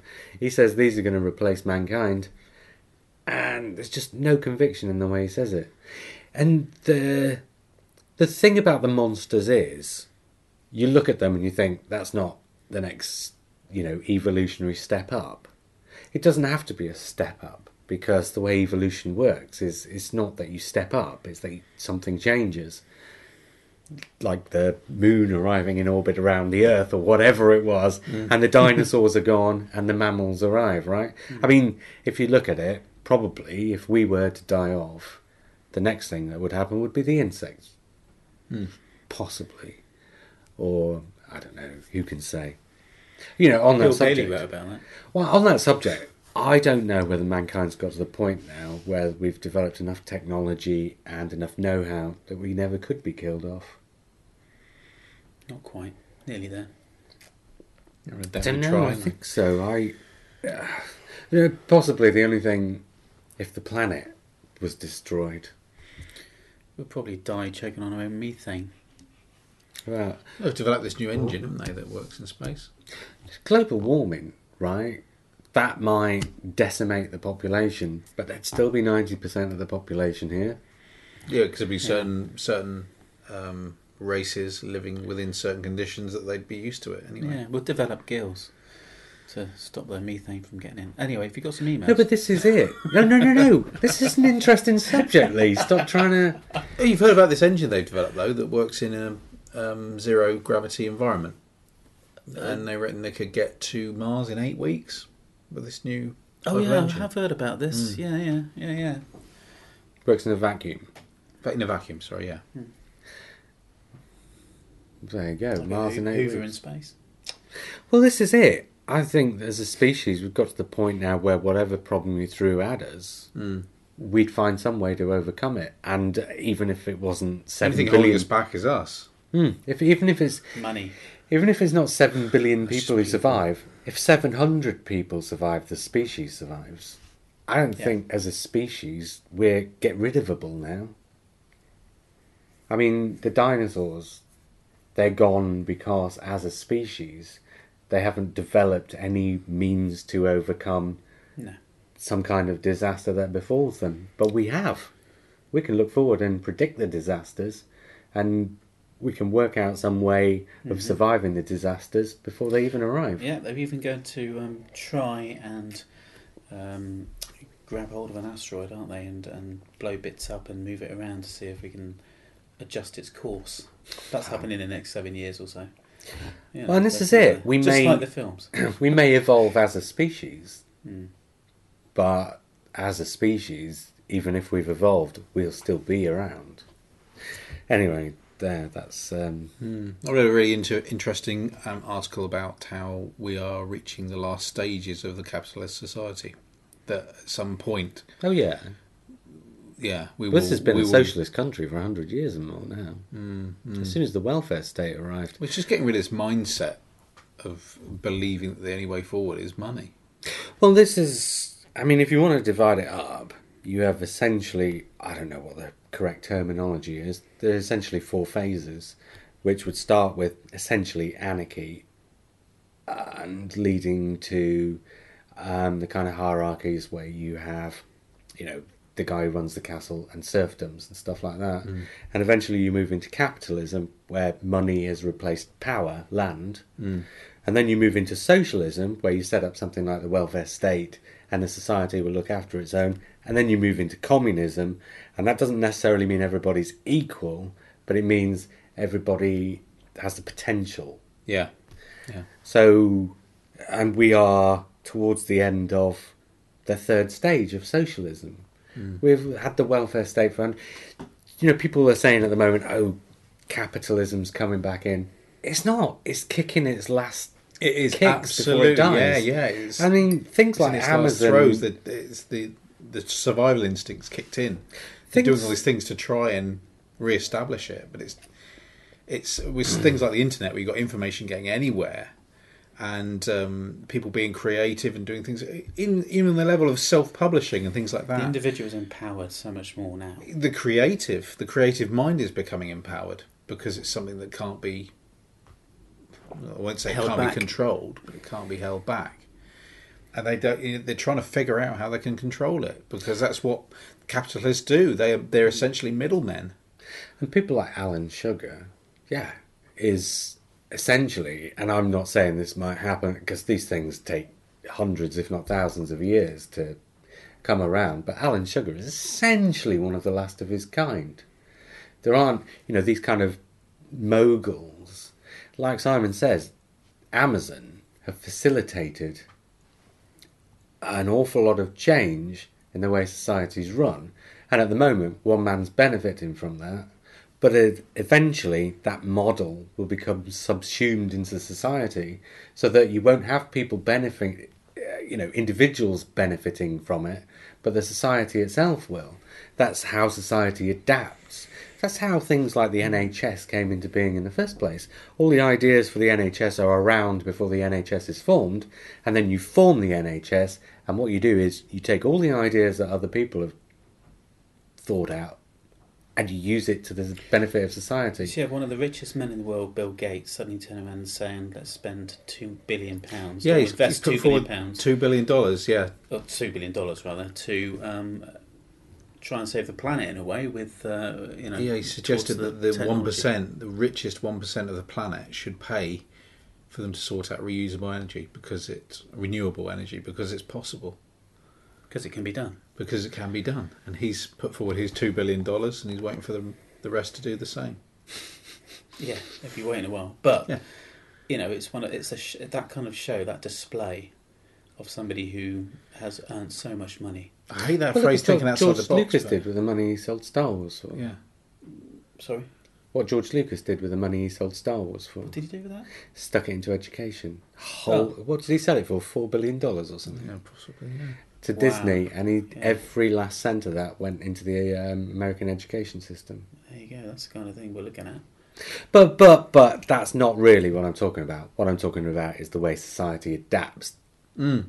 so that it takes the things that it needs into itself in order to move along this chain of events that we're eventually moving towards. And you know, people get scared with the word communism, but you know, you've got to think of it in terms of what Karl Marx said, which he was only repeating from. Oh, I can't remember the name of the guy who was repeating it from. From everyone according to his ability, to everyone according to their need. Hmm. It's essentially people working towards a common cause, isn't it? Simple as that. It's think it's thinking bigger than just your own front garden. That actually, if I just do this or just do that, actually that helps everyone. Therefore, we will have a happier life. We're more content. Hmm. But there's always somebody who has something missing in their life where they believe that they want or they're entitled to something which is going to make their life better. I don't have a front garden. Of course, we're looking at this in terms of Western civilization, and the We rest are. of the world's got a long way to catch up. absolutely. And this is what I mean when I say it takes centuries, if not thousands of years. But that is essentially the way society works. Anyway, should we uh, maybe score the episode? Quite how we yeah we managed to get a conversation that builds up so much hope, so much bloody depressing reality at the same time is Right, I'm going to give it a nine out of ten. Um, I thought it was excellent. Every every aspect of it, I totally enjoyed. I can see its flaws, but I'm totally going to forgive it um, because it's just a brave move, which I thought worked. So there we go. Simon. Do you know what? It was such a one-off and such. Uh, I don't like using the word brave, but do you know what? That's how I want television to be. I want it to surprise me, and I want it to be that spectacular, and I'm not going to spend time thinking about the people who are going to slag it off because they will. And I just, I just think it deserves a ten. He's working a way. I was going to say he's working his way towards a six, isn't he? no, I'm going to give it a 10 because I think it deserves it. Um, because I don't think there's any, any such thing as a perfect episode. The Doctor's probably about the most perfect thing I've ever seen, but even that's got, you know, little niggles that I would change and you know, things that don't make sense if you think about them too much. But do you know what? Get on a roller coaster, you don't think about how it works, you think about whether it gives you a thrill ride. And and that's what it did for me. And I think it deserves it. And I'm going to give it an eight on account of the fact that you know my analytical my analytical brain is what it is, and in some ways, I think this episode is a trick on the audience. It's You're saying I'm being tricked? No, yeah. Okay, it's fair Yeah, enough. So gullible, Well, Simon. no, no, no, I don't mean in Joking, I'm that way. Yeah, yeah. But what I mean is, Your it's face. like what Steven Moffat's done is I've got this story, and it's probably not actually that great of a story, and lots of people have done that story before. But what the hell is the kind of thing you wouldn't expect Doctor Who to be able to do? And in order to smuggle it into Doctor Who, I'm going to give you this other magical thing that will distract your attention. So in some ways, he's played a trick on the audience. He's hmm. told a story that doesn't really fit but he's sold it to you on the fact that it's Peter Capaldi. Yeah, I mean, if there's anything that's going to knock down a point, it's the retconning business because. But I don't want to do that. Well, we'll see how that works out next week. Yeah, it may not be. Well, yeah, I think it is. So that, that is another Mm. thing. This is a stepping stone to the finale. yeah, Yeah. You know, so it's it is almost one of those episodes that's just a little bit out there, but it's also preparing you in a way. So yeah, I- you know, yeah. Bird though, wasn't that keen on Bird. No. This episode will go down in Doctor Who history as one of those episodes that made people sit up and take notice. Mm. Great, great creature thing as well. Didn't really talk too much about that, but I love the idea of it. all I would say to anyone who just thought it was a load of baloney is that how brilliant that we can have television like that. That, that after 52 years, it can still surprise us. Ah, Best thing on Doc TV. Cotton. best thing on TV. I'm going to start concerned. calling him Doc Capaldi. or Peter Cotton. Emails? Go for it. Uh, gentlemen, I think you might have got the wrong end of the stick last week when talking about the elderly couple in Face the Raven, the ones where the man was killed for stealing medical supplies for presumably his wife.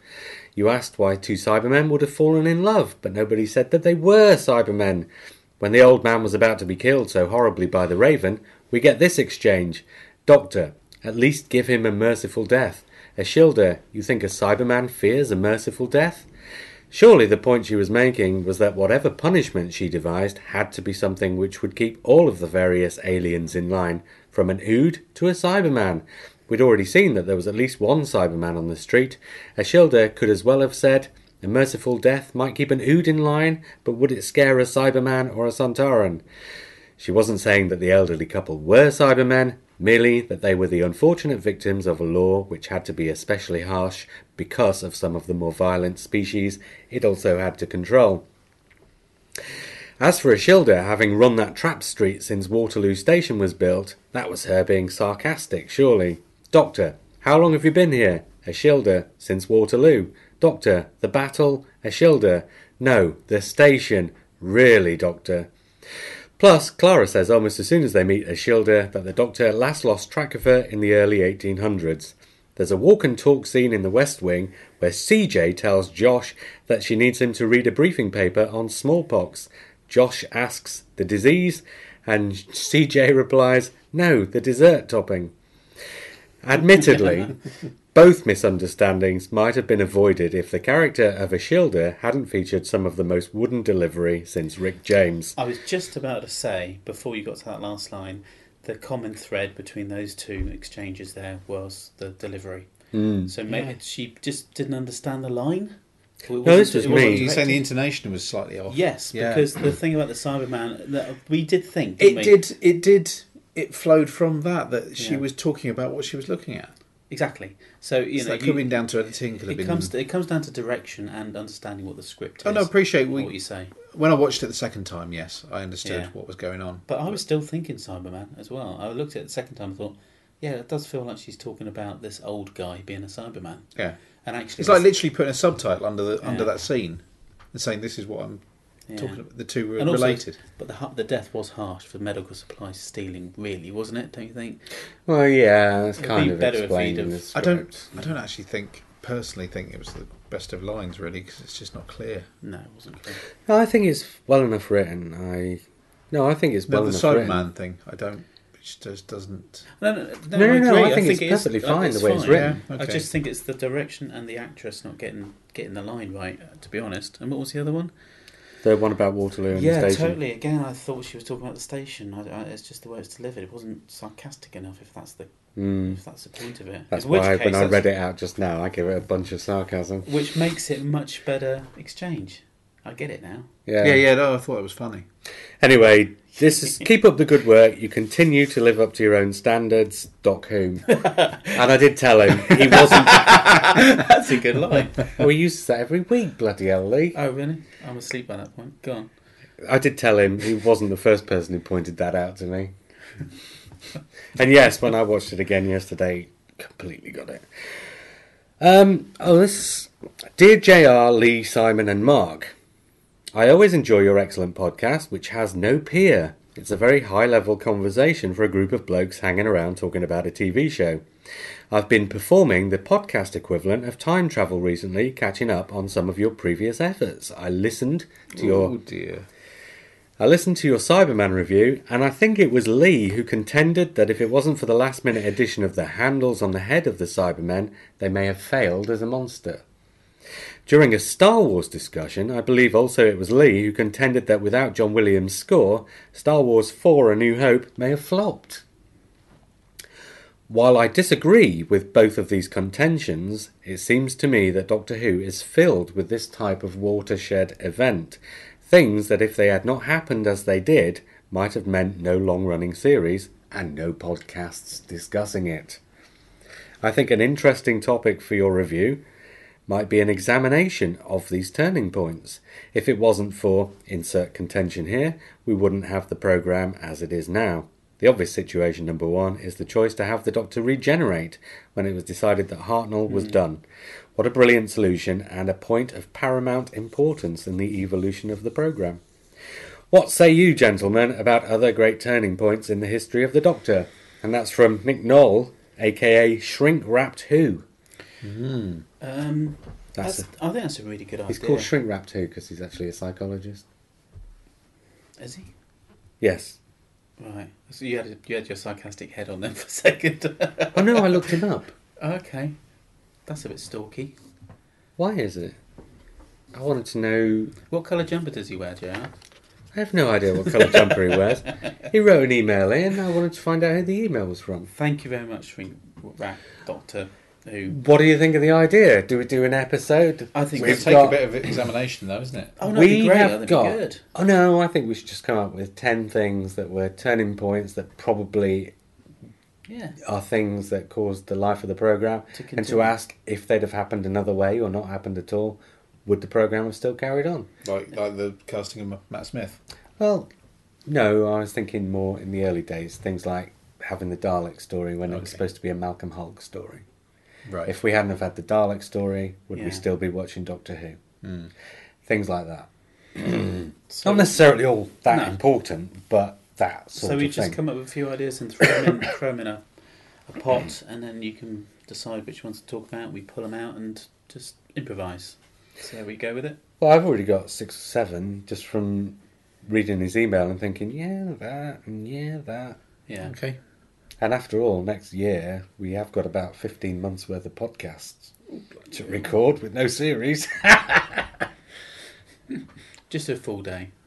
More Just do it all in one day. Have a year off. Okay, we'll see how it goes. But we, Yeah. we'll have lots more time next year. Did he say he disagreed with me about the the I handles think- on the Cyberman and the music? I for think the Wars? soundtrack one Yes. was either me or JR. I, I don't yeah, remember ma- you saying that about the Well, soundtrack. anyway, he's, may have, I- he's listened to it more recently, so I may have said that. I can imagine me saying something like Do you that. know what? I don't think the important thing is Who which one it? of us he thought said it, Yeah. but what he was he What thought was the that the person had said. But in a way, I, I, Yeah, but if Lee had said both of those stupid things, then no. no, but I'm fairly sure I said the soundtrack. I, thing. as a graphic designer, I'm sure you said the handles one. But anyway, um, the, Mm. the soundtrack is It might have interesting. What are you saying? Simon said both the stupid things. Yeah, actually, yeah. Neither of the things were I stupid. do love headphones. Neither of the things were stupid. no, And not only were obviously- they not stupid, no, we weren't. they were actually. intelligent enough that even though he disagrees with them Sure. at a per se level, what he's saying is they're definitely close enough to the mark that they give you pause for Yeah. thought. Mm. Hence the fact that he's thought enough to write an email. It, it's it wasn't for Star Wars. It wasn't a single thing, was it? It wasn't just the music that helped it raise it up to the level it was. It was though, the effects and all the passion and all, all that kind of stuff. But what people were saying on the set at the time, you know, Alec Guinness, everybody was talking about, God, this is just a B movie. This isn't going anywhere. You It- can write this shit, but you can't make me say it. Exactly, and we had you know we've met people from the, from the from the production, so we've talked to them, and, and they were all saying, yeah, we had no idea this was going to ever going to become as big as it was.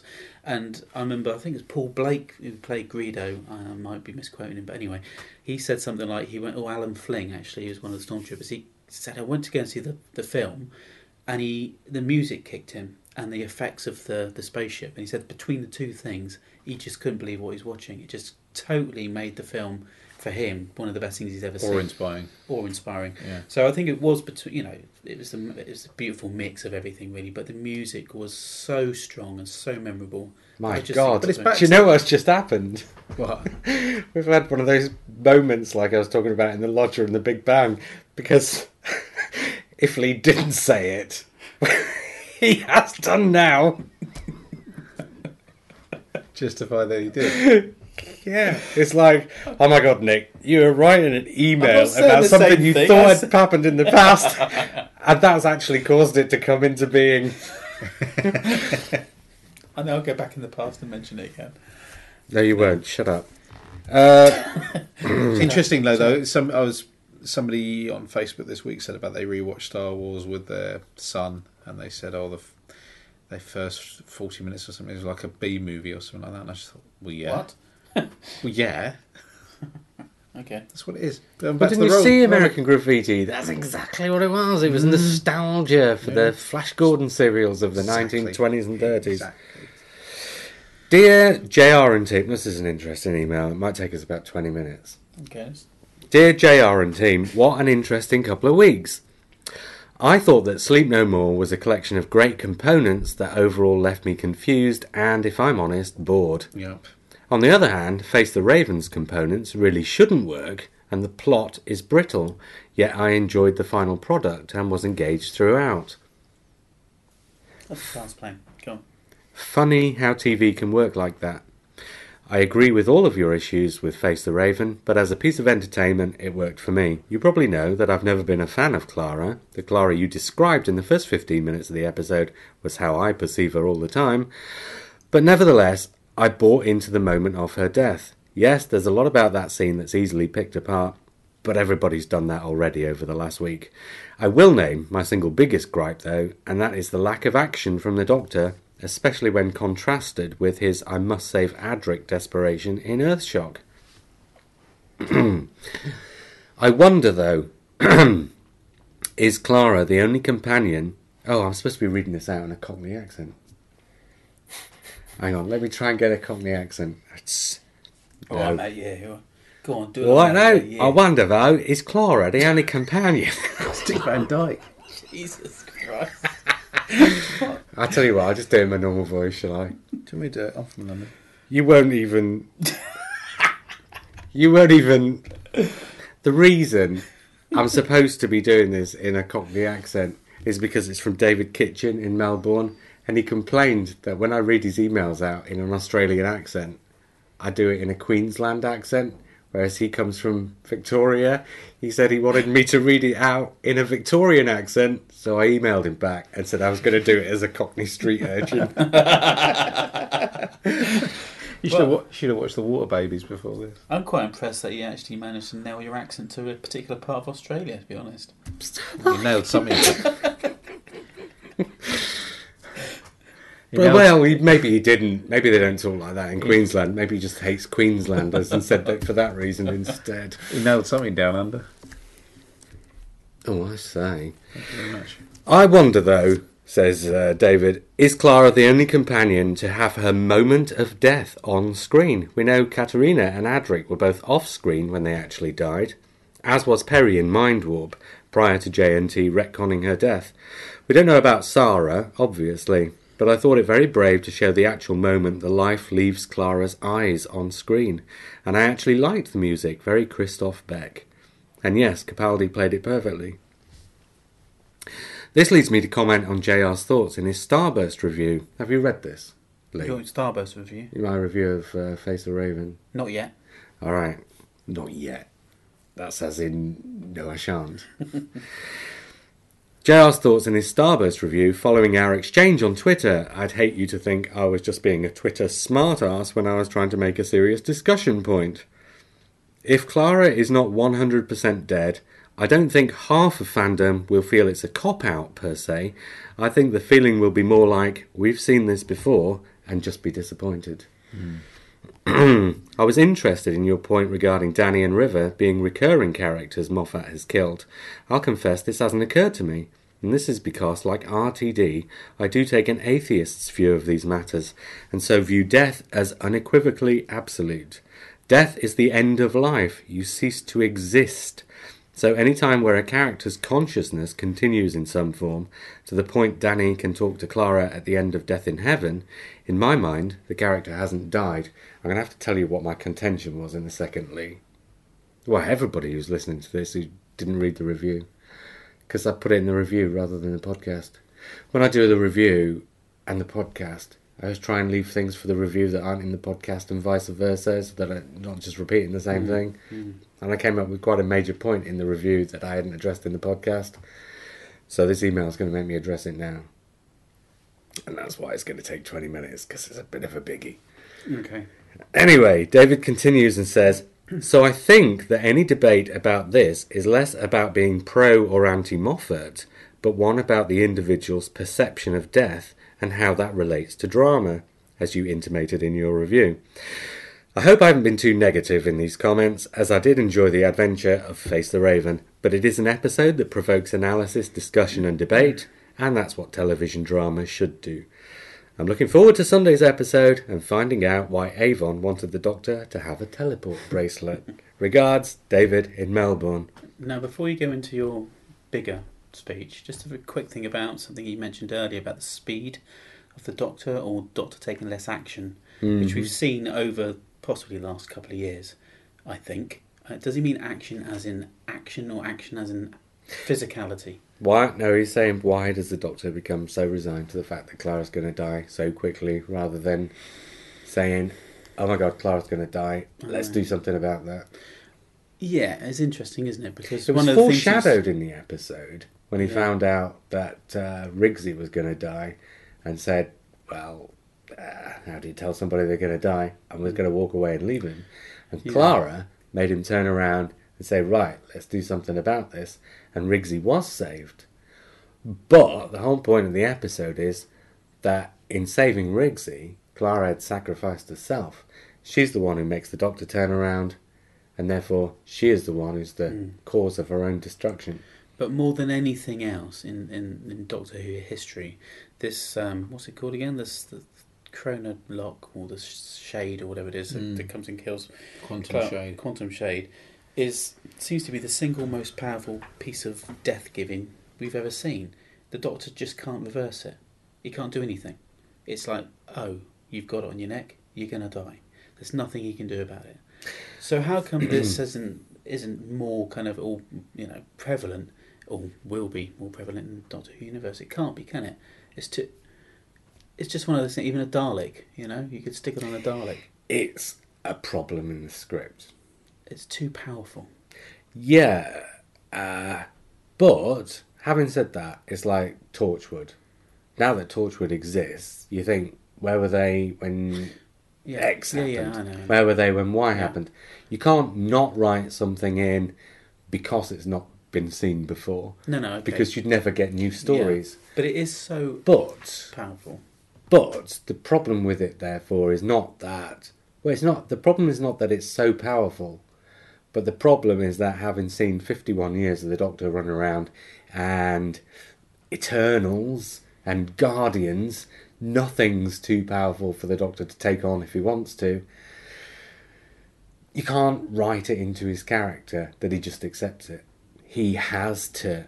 Everything we've ever seen him do, he has to fight against it. I'd be interested to read more about the idea behind the quantum shades. It might be something that's been missed out of the because the it, whether it's just a word to make it sound snazzy, using the word quantum, it may be that it works Yeah. at such a level that it can't be. It's like a fixed point in time. It creates. Well, Yes, he's yeah, gone well- against fixed points. He went against the two-dimensional creatures in. I'm not saying it's a fixed point. I'm just saying it's.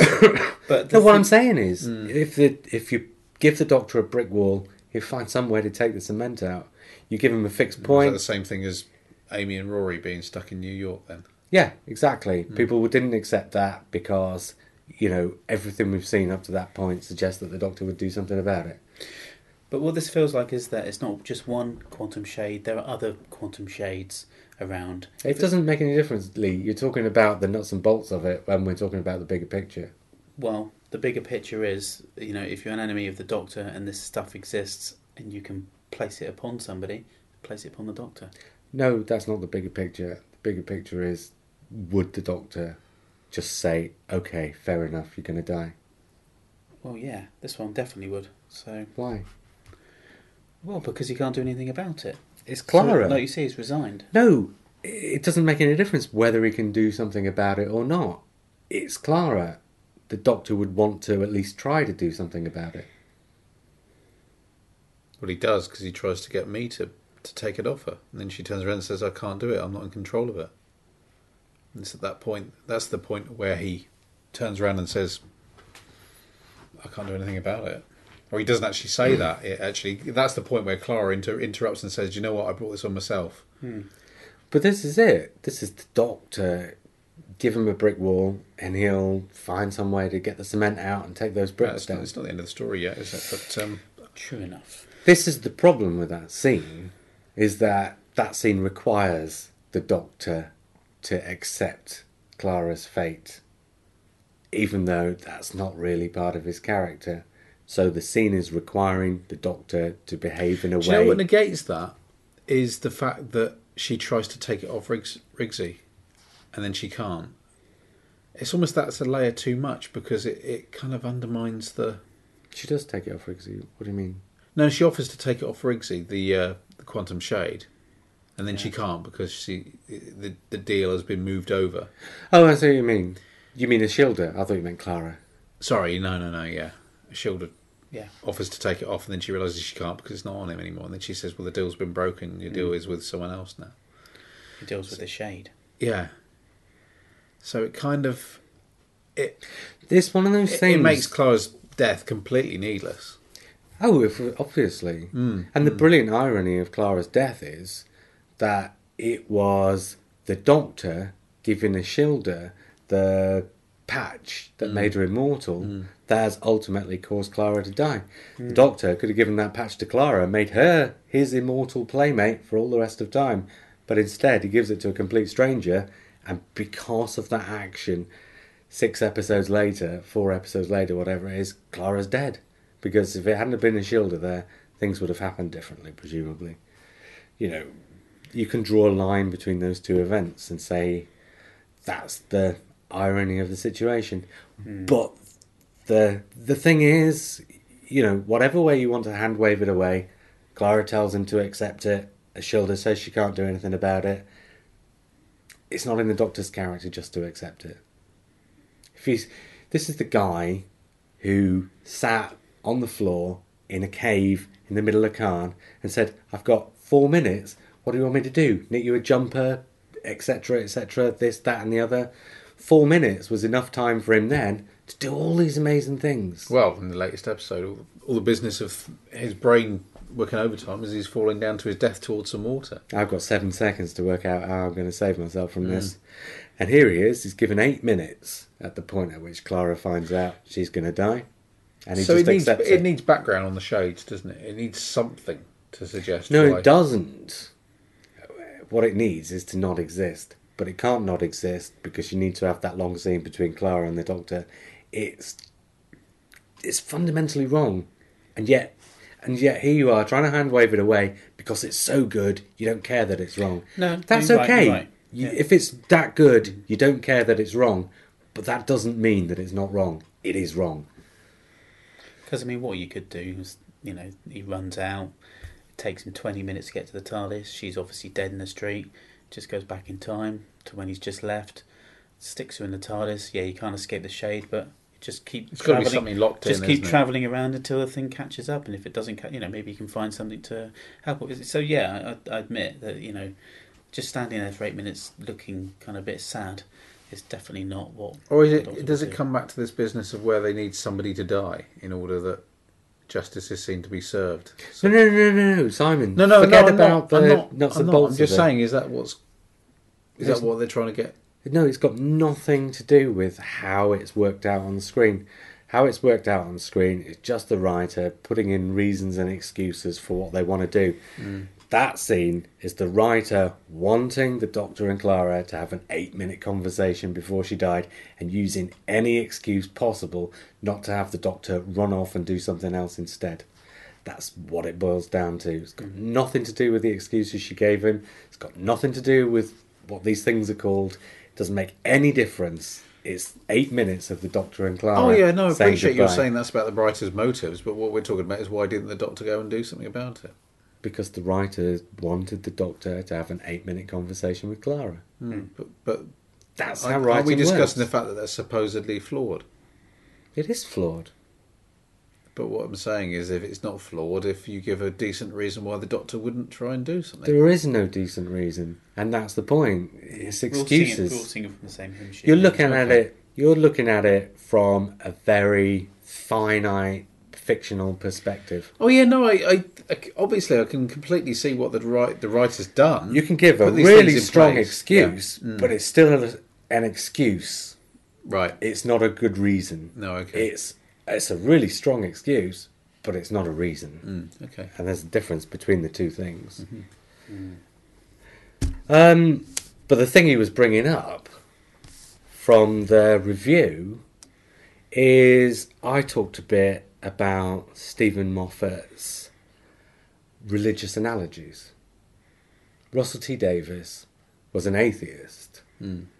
And when Russell T Davies was doing Doctor Who, he used a lot of religious iconography in a very provocative way. He had, at the end of series three, the Dobby Doctor rising up, Jesus like, uh, you know, to not save the Master as it turned out, but, you know, and this is throughout all Having of Russell. everybody praying for him at the same time. Oh, yeah, yeah, yeah, yeah. Uh, throughout Russell T Davies's Doctor Who, yeah, hardly an episode goes by without you know, angels lifting up David Tennant's Doctor and flying into the top of the Titanic. All this stuff is throughout Russell T Davies's Doctor Who, but whenever he uses it, it's almost like it's being used provocatively towards people who believe. He's an atheist, and mm. it's almost like he's taking the piss out of anybody who's not. His Doctor Who universe is an exceptionally secular universe. And even when the Master gets brought back to life in the end of time, it's through potions and magic, black magic. Mm, it's mm. not even through science, it's just through black magic, which again is like, you know, a middle finger salute to religion. Steven Moffat, on the other hand, I don't know whether Steven Moffat believes in God or not. I suspect he probably doesn't. Hmm. You know, I think. Well, no, I'm not going to go to the end of that sentence, but there was an end to that sentence. But I suspect he probably doesn't believe in God. Hmm. But Steven Moffat's religious analogies are far more inclusive. And I will give you a specific reason, and then I will posit a potential reason why. A specific example, and then a potential reason. If you look at what happens with Danny, and you know what I was saying about two hours ago at the start of this podcast about Steven Moffat telling one story and then another story. Mm. And he loves to foreshadow things by using something to open the door to do something else that wouldn't have been possible if you hadn't done the first thing first. Yeah. He knew at some point he was going to kill Clara off. I don't think it was always going to be Clara. I think Clara was going to leave in the name of the Doctor, and this would have been another companion entirely. But he knew that at some point he was going to kill a companion off.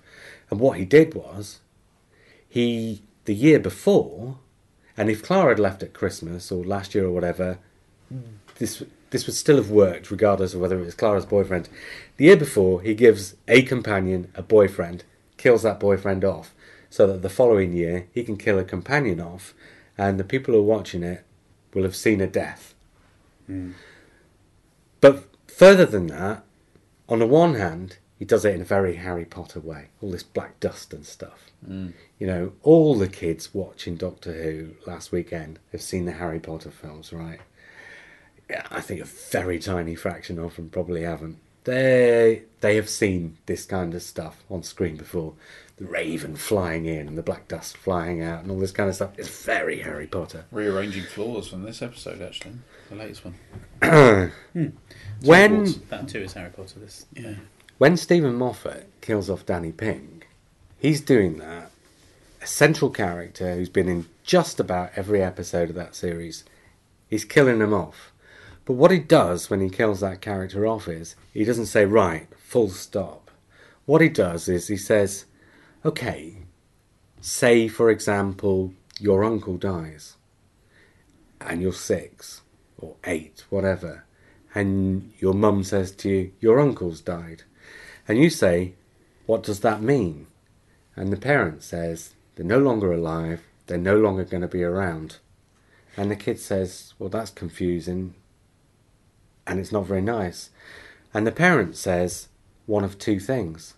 They either say, he's gone to heaven, hmm. and although we won't be able to see him, in heaven, he will still be a happy person and he will be living the kind of life that you live in heaven. Or the parent will say, well, he might be dead, but he will live on inside us, in our hearts and our minds. We'll remember him and we'll have happy thoughts about him, and he'll live on in that way. Now, Steven Moffat's got two children. I don't think that that is any kind of a coincidence. I think Steven Moffat has probably had this conversation with his children at times in the past. And I think what Steven Moffat has done is rather than giving Doctor Who an entirely secular universe, I think Steven Moffat has said, okay, how can we use science fantasy to analogize what religion is doing? So Danny Pink dies off. Hmm. Right.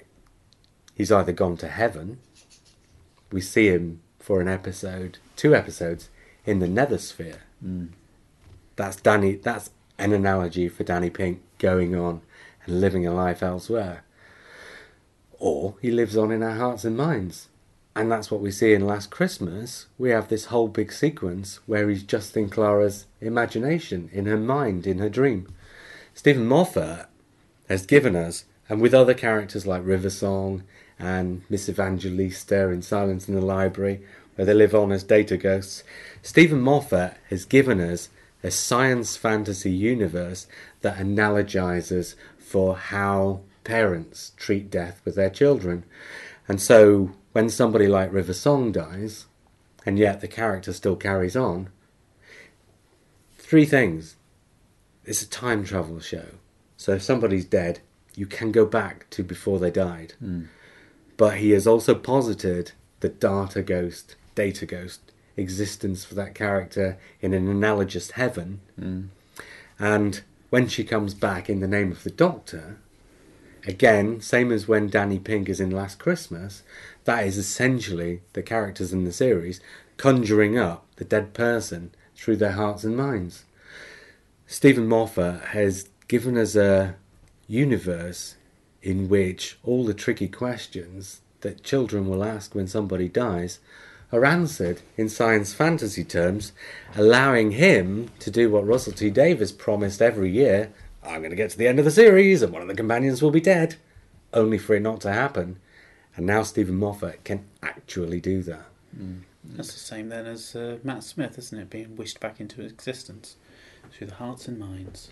Essentially, this is how this is. People complain about, uh, and this is the other thing that people complain about. Amy Pond died, Rory Williams died, and then they were back alive again.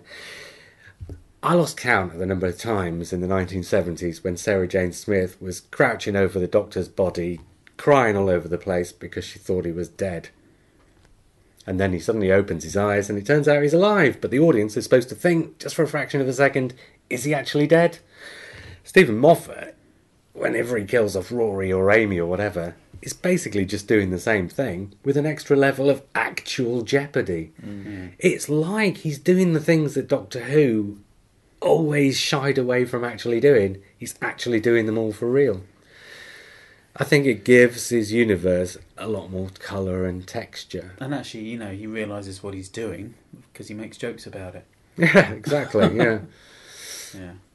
Anyway, those were my thoughts on that, and that's what David was replying to in the email. And that's what you missed by not reading the review, Neil. Uh, Lee. Neil. it's getting late, isn't it? We've been at it for oh, a long time. Right, okay, we'll be back next week then for the biggie, Gallifrey. Uh, but until then, I was JR, I was Lee. I was Simon. and we'll speak again soon.